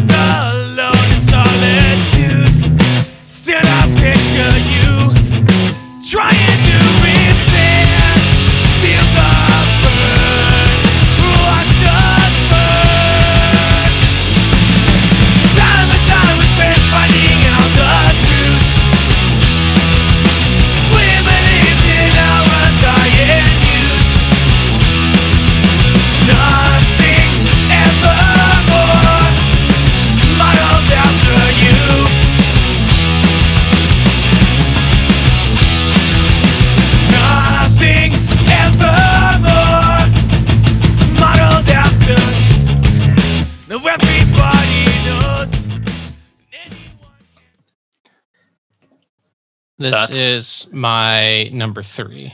Okay. Um, I think this is one of the most interesting songs on the record. I there are shifts in like they're like, "Oh, where's this going?" And this is it starts off one way and then like the just becomes the drums and guitar and then the ring ding ding ding ding ring ding ding ding ding ding the bass is like so interesting on this song that I'm like this is not just like bass bass bass bass bass bass bass bass bass bass bass and and just like it's it's they're trying something and it almost to me feels like early 90s grunge the way that Yes, way the song starts out yes. and I'm like, ooh, ooh, what is this? This feels like is this like uh like an old like Nirvana sort of. It has Yes. it had that it has that era like 1992 Yes. sort of vibe to it. And I'm like, this this feels interesting to me. And I know, you know, your style of rock appreciation is is not always there, but uh I mean, I love grunge. I just I wasn't expecting grunge on this album, and so it just kind of like throws me. I- I'm sure. I feel like you are much more commonly uh, in touch with our listeners in terms of top three crossover, um, and this is a, a very well known song of theirs, and I'm sure people will have it in their top threes as well. I'm just not super into it. I don't know. It feels Wow. like out of step with the rest of the album to me. Like I don't dislike the sort of hard rock grunge sound. The chorus and the vocal effect feels very much um, of that hard rock 90s era. It just feels too slow to me. I just want them to like pick up the pace. Um,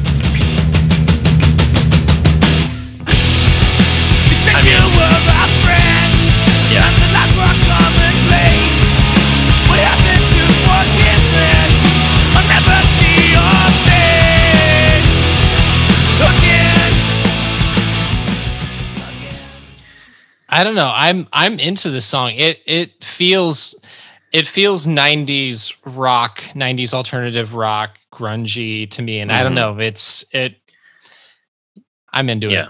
it a lot. Sure. I, you can't deny, you know, that little clip you played feels very. This is the reason. That, so this was the single from the record. Feels very much like the single, um, and it's like a, a very well constructed sort of, you know, pop hard rock ish song that would get played on the radio. That construction you just played there is great. I mean, it's it's a very solid like pop song. It's just like not really the kind of vibe that I want from them, I guess. Mm. Um, it's also. Did you see the video for this? Um I don't know. I didn't. Okay, it's it's pretty standard '90s video stuff. It's like the band performance video in a warehouse with weird Sure. lighting type Sure, deal. sure. Um, but it's fine. I don't know. I this seems to be another one about uh, wh- what is this about? I mean, is another like friendship that fell apart kind of vibe? That seems to be what I think. It sounds like it. Yeah. All right. Um, well, I'm ready for Dogwood Nation to to hate on me for not putting enough respect on Feel the Burn's name, but Did I I said I said that uh Suffer was my number, Number two. two. Right, number two, right? Okay. yes, yes, right. I just wanted to, I just wanted to make sure. All right. I like Never this die, bro. Yeah. Ooh. Hey there.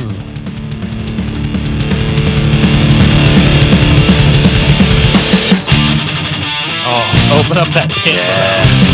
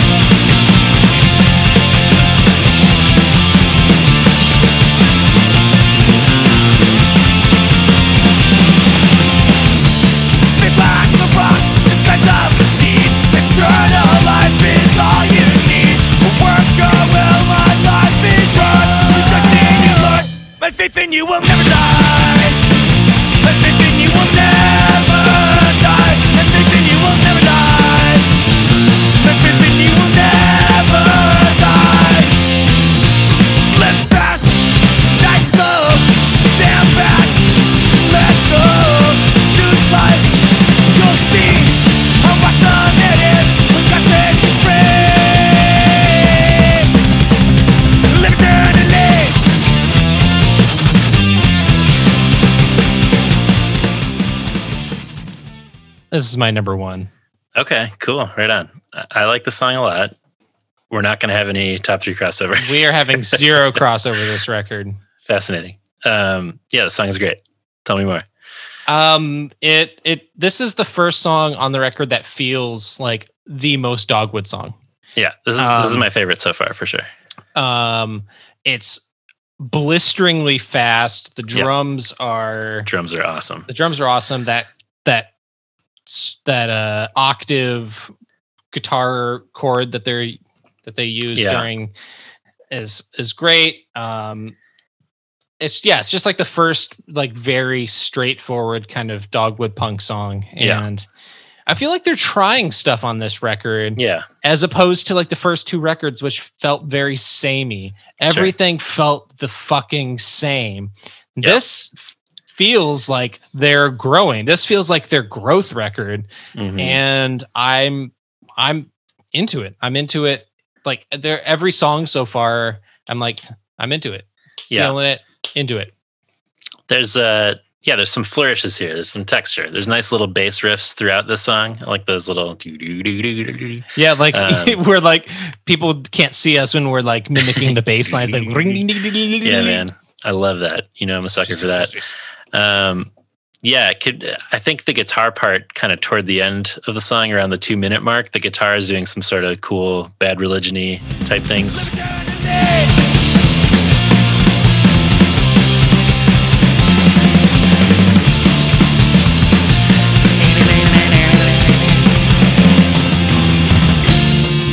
Yes. Now, this part, I don't know if I need the. I don't know if I need this part. I really like that bad religion guitar there. The Yeah, but it's but it's it's the cool down right before shit sets off again, bro. yeah, I appreciate that. It just kind of again, this The one feels a little. the pit is like is going need to breathe, bro. it's going off, and then you're just like, all right, take All a right, take a break, breath and here. then and then like and then it gets into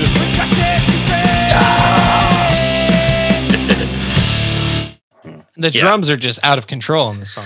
Drums are great. I it just this is another one that feels a little too long. I think we could I think we could lose that forever. I trust in you section. Wow. Um, but uh, you know, I get it. I appreciate you need to raise your raise your hand in the pit for the forever I trust in you portion.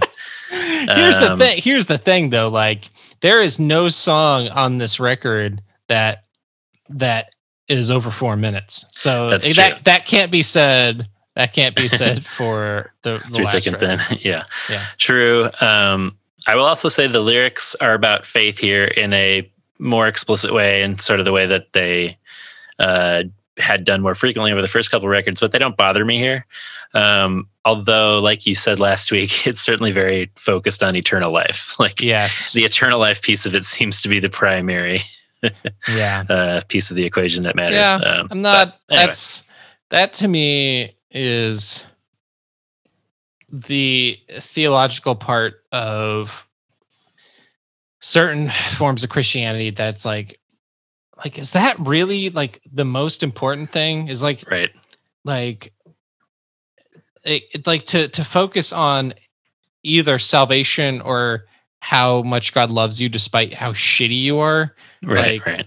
like if those t- those to me are just like man if those are the only things that you seem to like Yeah. highlight or care about in your faith like that It's seems like that seems like a bummer faith like there's just there the like we talked about jokingly sort of like the transformative elements of of Jesus and of Christianity like and the sort of like the ways that Jesus can flip things upside down Mm. and and like it just seems that like what what can Jesus do for me versus right, exactly. like very individualistic. yeah that's the part that like uh, that in a lot of modern christianity that i'm just like should it be about only about us and like what jesus is doing for me like i i understand like that that's part of the evangelical way of being like like that's part of your testimony like let me show you what jesus has done for me so maybe Right. you will want this too but like But if it's like if it's only about, are about. yeah like if it's if jesus is if it's all about like transactional like relationships then that to me is just like you know next Yep. Uh, agreed. Um, all right out of the picture bro Let it go. this is uh, my favorite my favorite song from frozen Scrape it off. Cause it's Zing. too late to remedy the situation is past your hands. Slip right by. And they're much better off without you. Let's let the cover their sunshine. That I could help.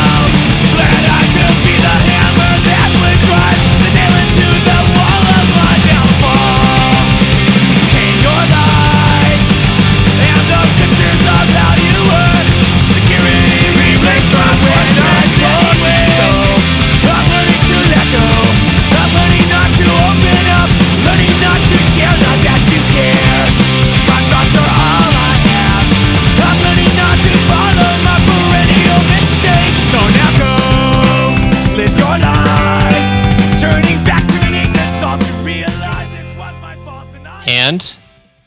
It's it's the first song that's a top three contender for me. Okay, okay. it doesn't was... make the cut, but I fucking love it. Yeah, this um, is this is um this song to me if we if we compared those early records to No Effects, Lagwagon, and Bad Religion, this album has more No Use for a Name on it. Mm. Yeah. This is another No Use for a Name song to me. Yeah. Like there's just certain chord progressions that I'm like, ooh, okay, that's Yeah. uh that's No Use for a Name style business Yeah. going on there. To your 'Cause I point think about I think more betterness came out this same year. That sounds right. Um, yeah, I, I to your point, I think they're they're trying stuff here. There's interesting things going on. I like that the guitar pedals, you know, changes. It's a different sound all of a sudden. Yeah. Um, I like how fast it is. Those fast drums. Um, and yeah, that it- it's just fun. The like SoCal accents are very on display in the opening as you Yeah. as you sang there. um, but yeah, it just feels it, this one feels like the most so far to me to just like s- super fast, just like in that in that lane, uh, and I'm really into it. There's also a very MXPXy ending. Can we hear some of that ending? Yeah.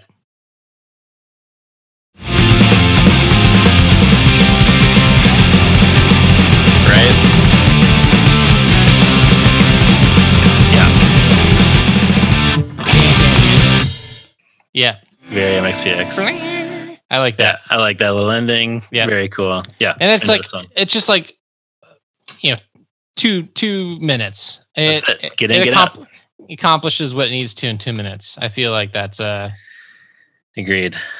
Um, yeah, another kind of biting former relationship, friendship song seems to be a, a prominent theme here. Yep.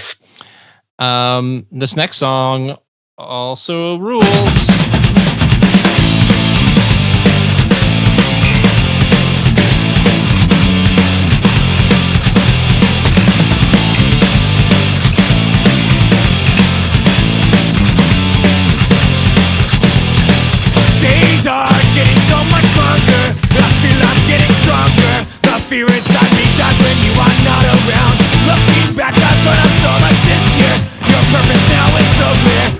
Mission is completed. Now the cord is severed. Is there something I can do? Some way to get through to you. You are know. I still miss you.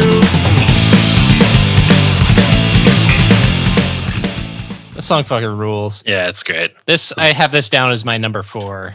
Yeah, I could see that. I've started adding number four, like Yeah, me just, too. just like because like because I want like songs that I'm like like this doesn't make the cut, but like damn, bam, bam, down, down, Yeah. down, ticka, tick, down, down, ticka, tick, down, and and the end of this song. Yes, let's get there. Let's get there.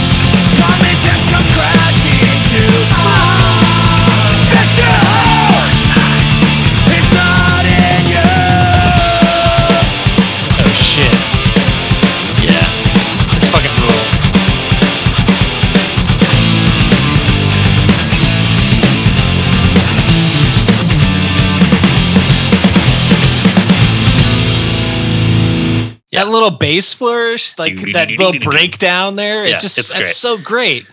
Yeah. I just Again, I feel like I want to reward them for like the songs that I feel like are outside of Yeah. your typical uh the tip what you would this I mean I'm sure for people that like listen to through thick and thin and and you know good old days there this was probably like a whoa this is you know a little bit different but Right. I'm I'm like there hasn't been a song on here that I'm like I agree. I, I've been I've been I have enjoyed I enjoy a majority of this record.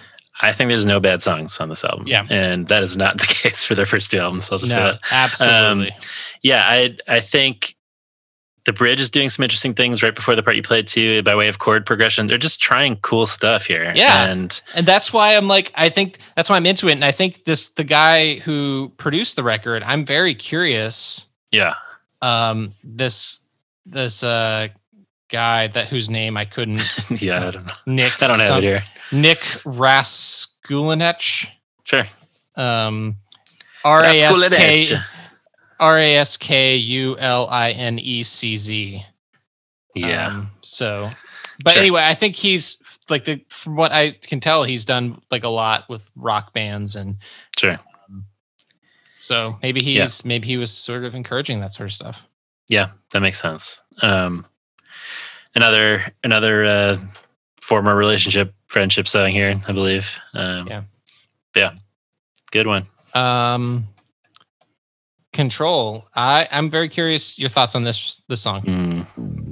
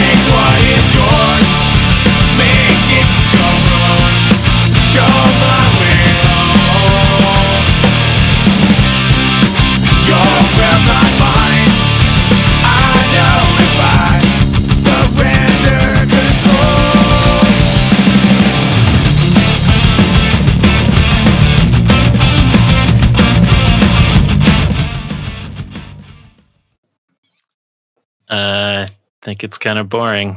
Oh, interesting. Yeah. Um, I thought that this song had like a. It feels like a Midwest emo jam. yeah, yeah, I like.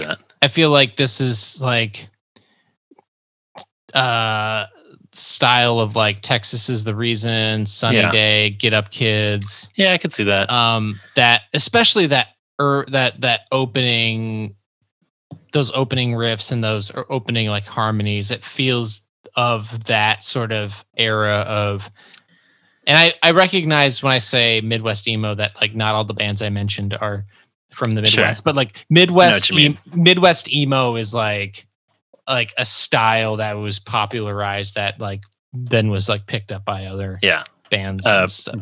Braid, if you will. Yeah, Braid, um, Cap'n Uh, Jazz, you right. know, American football, that those, those Yeah. But um the Kinsella brothers pretty much big Mhm. pioneers of that scene. Yeah, I don't. I I like that scene, and I like the grunge scene. it's just that, like, I guess the mode you that I from Dogwood. Yeah, yeah, I think that's what it is. Um, so it's cool that they're trying stuff. To your point, I just want them to open up that fucking pit. Um, I guess that's what my issue is. Um, lyrically, the song is interesting. It's kind of like a, a prayer, like a song is prayer. Um, but uh, yeah, it doesn't doesn't do too much for me. Yeah, the um how so tell me how you feel about the like the idea of the surrendering of yourself like Sure. my will your will not mine you know take Right. you know this is make it make essentially you're like a vessel for god like what what are your thoughts on that Yeah, I mean, I don't think that that general idea of like um surrendering your instincts to the kind of life that God calls us to is is a bad one. Um but it is kind of a little creepy in this context. Like I don't know that I need God to like control me. like that feels a little puppet mastery. yeah Um, but you know, I appreciate like you know, take what is yours, make it your own, show my way home. Um, I don't know. I, I I I like I appreciate what he's sort of getting at in terms of again, it's kind of like a psalm or a prayer. Um, but yeah, I don't I don't pray for God to control me generally. Yeah. Yeah. Um speaking of Puppet Master, um Metallica, Master Puppets, Hey. 35 year anniversary. Ooh. Just the other day. So Master, Master, Master. Uh, good album. um, hey, speaking of uh, good songs, are we getting into uh, Yeah, we eight are, songs bro. in? Okay. Ooh.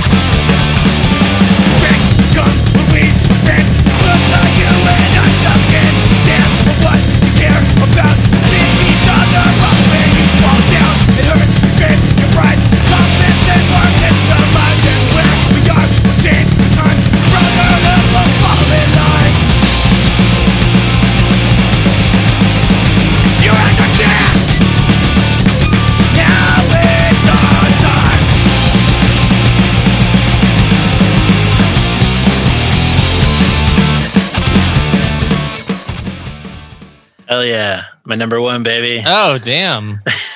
Fascinating. This is Break it this down for me, is bro. the beginning of the hardcore run of songs on this album here. Um, I don't know. I love it, man. I just I think it rules. That that bass. Uh, I like the changes in the meter throughout. Like you said, they're trying stuff. Uh, Click Track is helping out because he's changing the time signature up all over the place. Um, yeah, I don't know. I just think paring these songs down, getting them, you know, down to two minutes each or whatever, blowing through them, hardcore leanings. I, I'm super into it. I don't know. This this is the mode that just kind of gets me going uh, for Dogwood. So I don't know. I think it rules. Hell yeah. Probably nobody else is gonna have.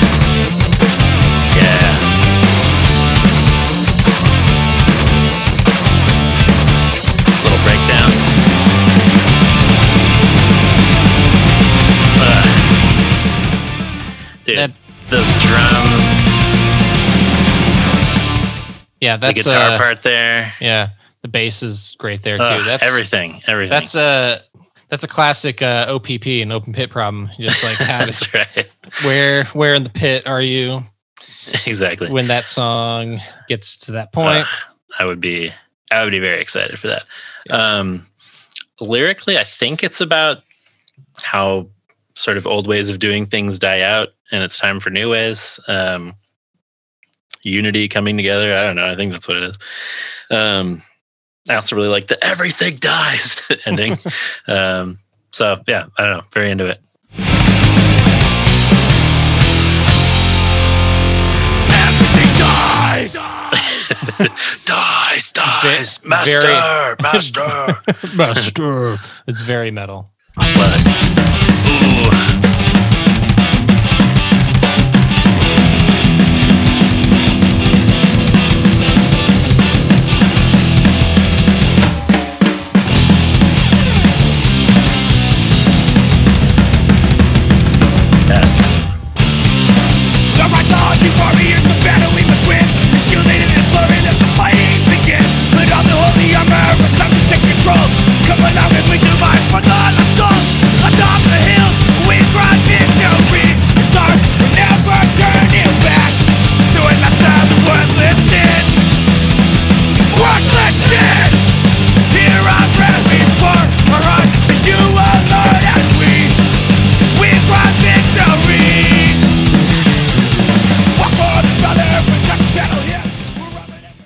Do-do-do-do-do-do-do.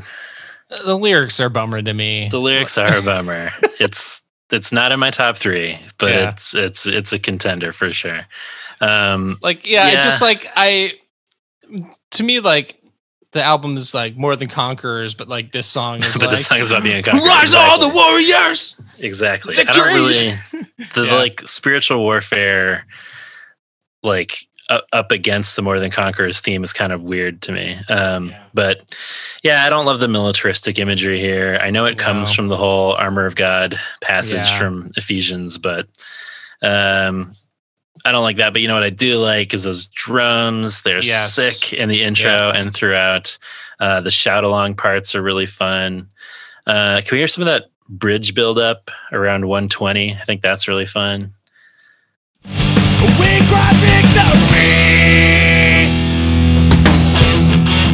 Yeah, you're like, oh shit, something's gonna go down.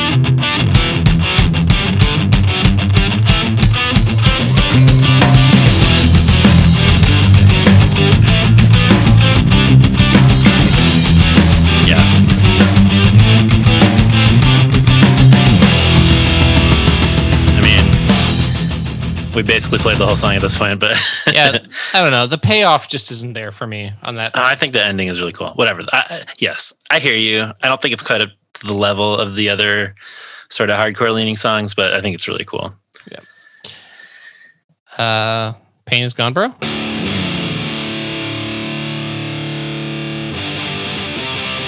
Ooh, hello. Let's open up that bag.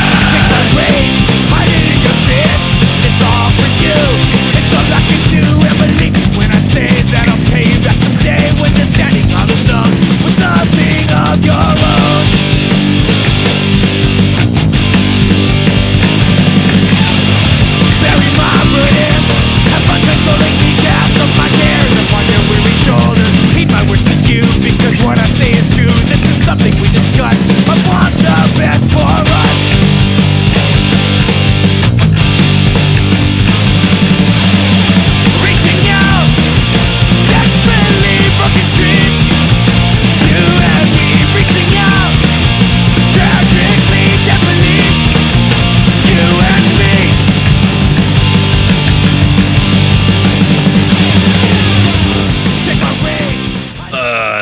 The drums and the bass on this Oof. album are just so so good. in, they're so in sync. oh, man. Like finally. yeah, that's totally. Uh, this is my number two. Oh man, damn.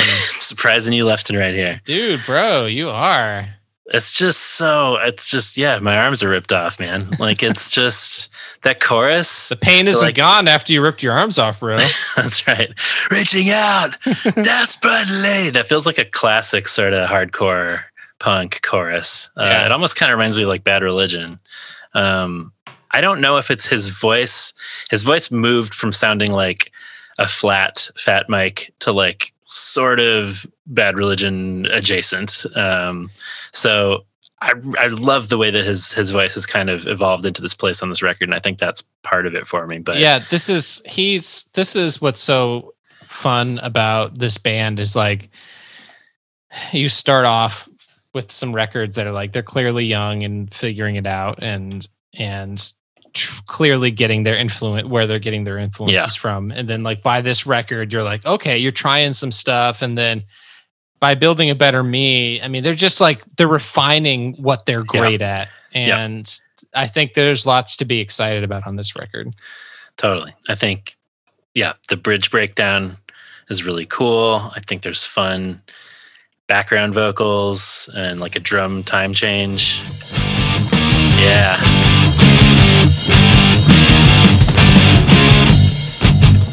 Yeah, into this.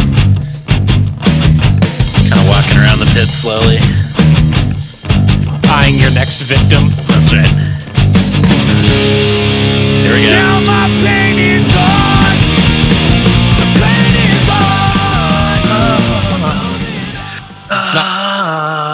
It's not gone anymore because you're Ugh. throwing yourself into that pit, bro. dude by the time they, they get to those oh i'm like this is kind of like achieving classic uh punk status right now for me Oh wow! Um, Damn, just i love i love that sound i think it's i think it's a great sort of like hardcore Yeah, whoa whoa whoa background vocal i'm just yeah very into the vibe of this song my number two damn. All right, so we uh we have yet to hear your number. One more left yep You're number three, right? Okay.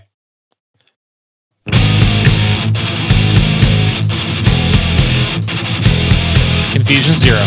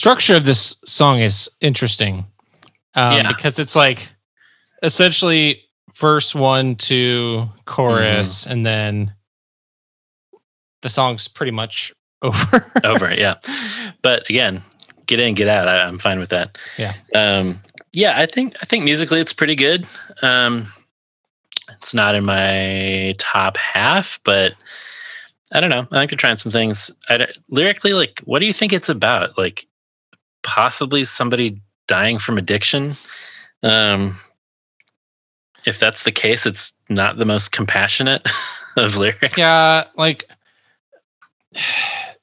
in, when you talk about the weakness of somebody's mind, Mhm. um, you know, it doesn't it doesn't sound like there's a lot of compassion when it says, um, it says the story is old, the ending is bleak, your body is strong, and your mind is so weak. You think that you'll last. I give you a week. Although this is sad, your problem's not unique. It's just like, ooh, yeah it's like hey fuck you i guess yeah, yeah, it's uh, it's it's tough. And again, like uh it says the choice now is yours. We we said it before. Uh how much do you have to lose? Um you know, here's the thing. Here's the thing about addiction um is that addiction is not so much about the drug so much as it is about the circumstances and that we Mhm. find ourselves in that there are lots of studies that um, show that isolation exacerbates uh, addiction issues. So if somebody like so here's the thing. If if we've all if if you've been to the hospital you've ever had a surgery um you know the people talk about about the addictive qualities of heroin but if you've ever been in a hospital you've been on morphine you know it's essentially the same thing but Mhm. like we're not we don't become addicted to it.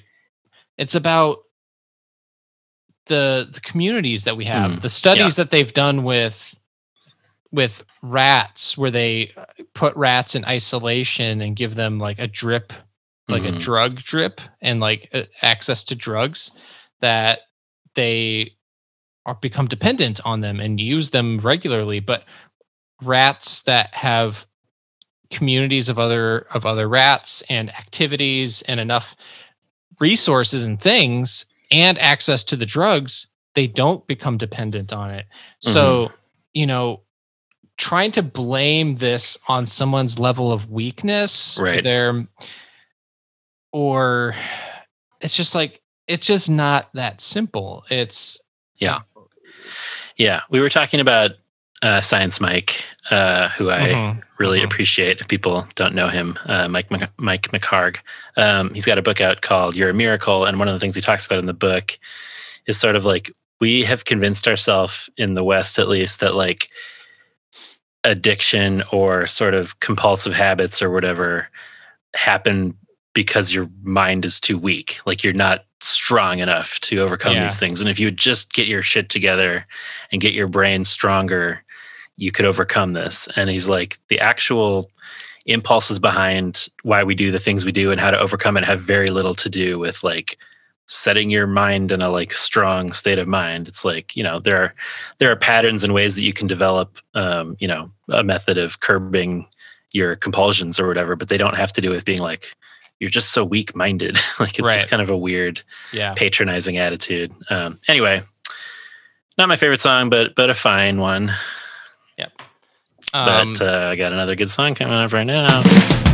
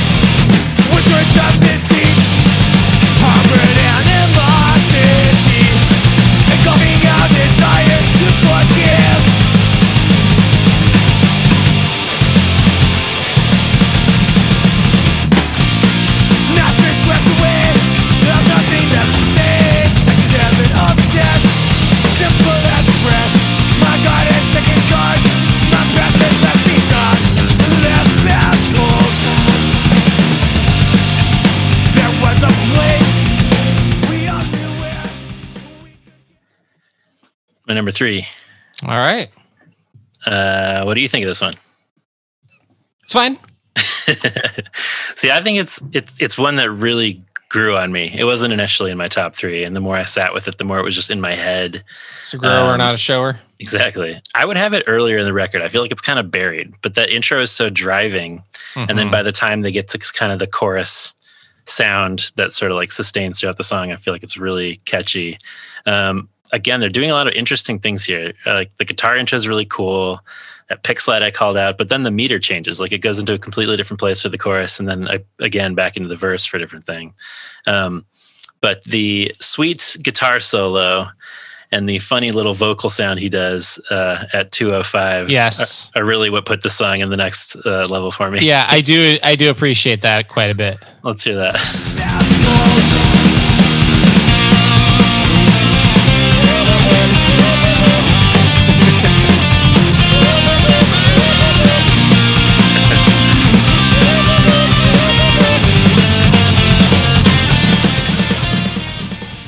This is another exa- another example of them trying something, which Hell I yeah. appreciate. I wondered, I found myself wondering if he was like vocalizing that as a stand in for like a guitar part or something. But then they just kept it because he's like, what if we added in like a right there? but then it just sounded so cool. And once I had that sound in my head, I was like singing that part throughout the whole song and it just Yeah. kind of like made it all coalesce in this really satisfying way for me.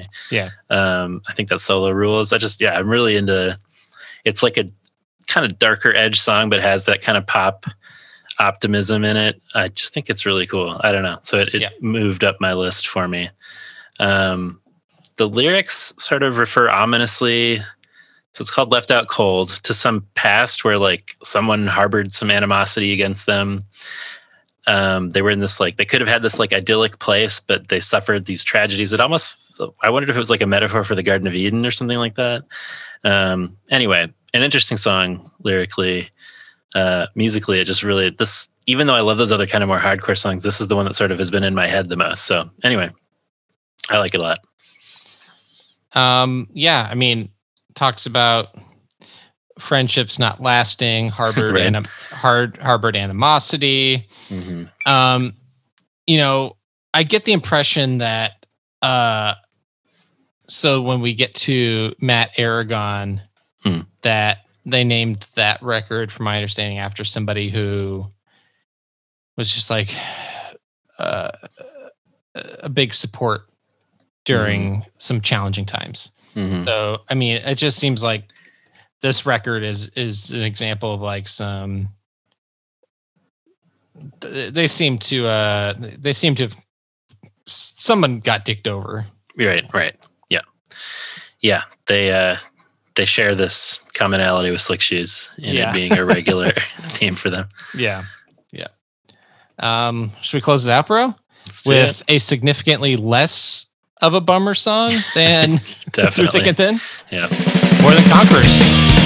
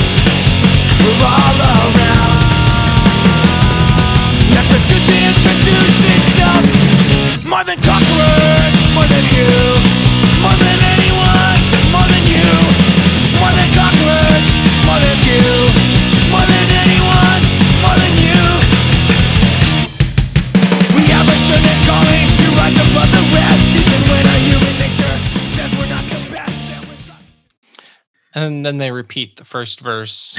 right. Well, some- sometimes that's the move in hardcore. Yeah. Uh, I think the song is really cool. I like it a lot. I I like the I like the chorus. The chorus, I- mean, again, it's just like interesting stuff. The fact that the chord progression, you kind of expect it to go a certain way, but it And goes doesn't. down instead of up. Yeah. Yeah, yeah. and the verses go up. So then you hear it in the chorus, and it's like, oh, interesting. Um, yeah, they start changing the chords, building in the pre-chorus. We're like, wait a second, they're doing something different. Um, yeah, I, I think it's kind of like surprises, but ends in like the satisfying way. You know, it changes to just like staccato notes instead of like the sustained chords.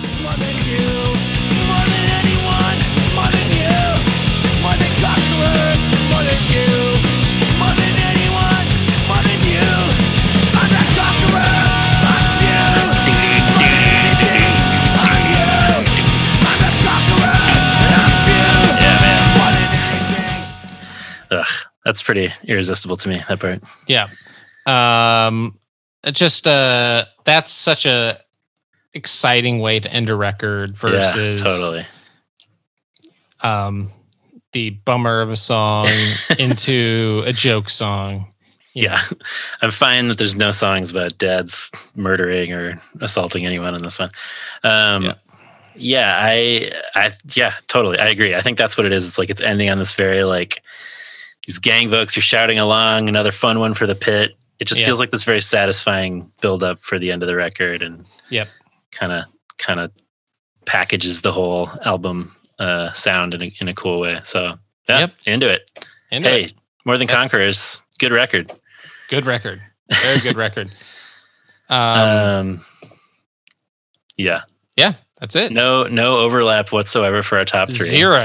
it will be really interesting to see folks' reactions. Um, Uh-huh. I feel like when I like bands, sort of like hardcore leanings, those are the ones that I tend to sort of pick out, and not everybody is with me on that always. Um, Well, Meg, Meg will definitely be Meg, with you. Meg will be with me, perhaps. um, yeah, I just always want to open up that pit. Um, anyway, Hey, I want to. I want to open up that pit too, bro. Don't I know be. you do. Don't be saying. I'm just saying, like, harder to open up that pit in the grunge sound. You could rock out, but Wow, I just want I just want to be in circle pit 24 seven. All right. Well, here's the thing, John. If people want to open up that pit, they can go to pick up some of that merch. That Hey, they open up that pit, uh, t- t-shirt and uh and sleeveless. I don't know why my my brain tank, tank top, top. fucking tank tops, bro. I don't know. My brain shuts down when I try and think of tank Oh, top. man. No, but we got the those those tanks and those shirts with open. That's been like the most popular. It's a hot seller. Uh, mo- most popular merch item. So if you want to Yeah. open up that pit, Hey, check out our merch. That's where can right. they where can they do that, John? How can they how can they do all this? How can they talk to us? How can they well, if Tell you want to. Immediately open up that pit, you can do that with some sweet season three merch at magnifiedpod.storeenvy.com. Send us those pics of you rocking said merch. Mm, mm. Um, give us your feedback on this record in general. It's been interesting hearing folks uh, kind of talk about Dogwood and, and various reactions, but curious about this album. Certainly a change uh, for them. Um, so let us know what you think at Magnified Pod on Instagram, Facebook, and Twitter. Uh, subscribe to the pod if you haven't already. Give us a rating or review. I gotta say, we Mm. will read your Apple Podcast review on the air. Been a little, been a little light in those reviews lately. So it's true. That's true. these reviews and ratings help people uh, find the pod. And if you leave a little funny review, we'll uh, read it right on the pod for you. That is true. Um, you can email us at magnifiedpod at gmail.com. You can leave us a voicemail at 872-762-4763, 8727-MAGPOD. You can support us over at the Patreon, patreon.com slash magnified pod, where this week we are diving into Dogwood's first record, Good Old Days. We will be covering uh, the albums that we don't cover on the main feed on the Patreon throughout. Um, and you could also get on that sweet uh, Discord action Andrew mentioned. Uh, get on the Patreon Discord and you can give me some shit online. Um, thanks to Shadow Producer Jason at Unoriginal Vinyl, and thanks to Heavy Ordnance Studios for our artwork. Well, our time in the penalty box is over for this week. We'll be back out on the ice next week when we'll cover Dogwood's Building a Better Me.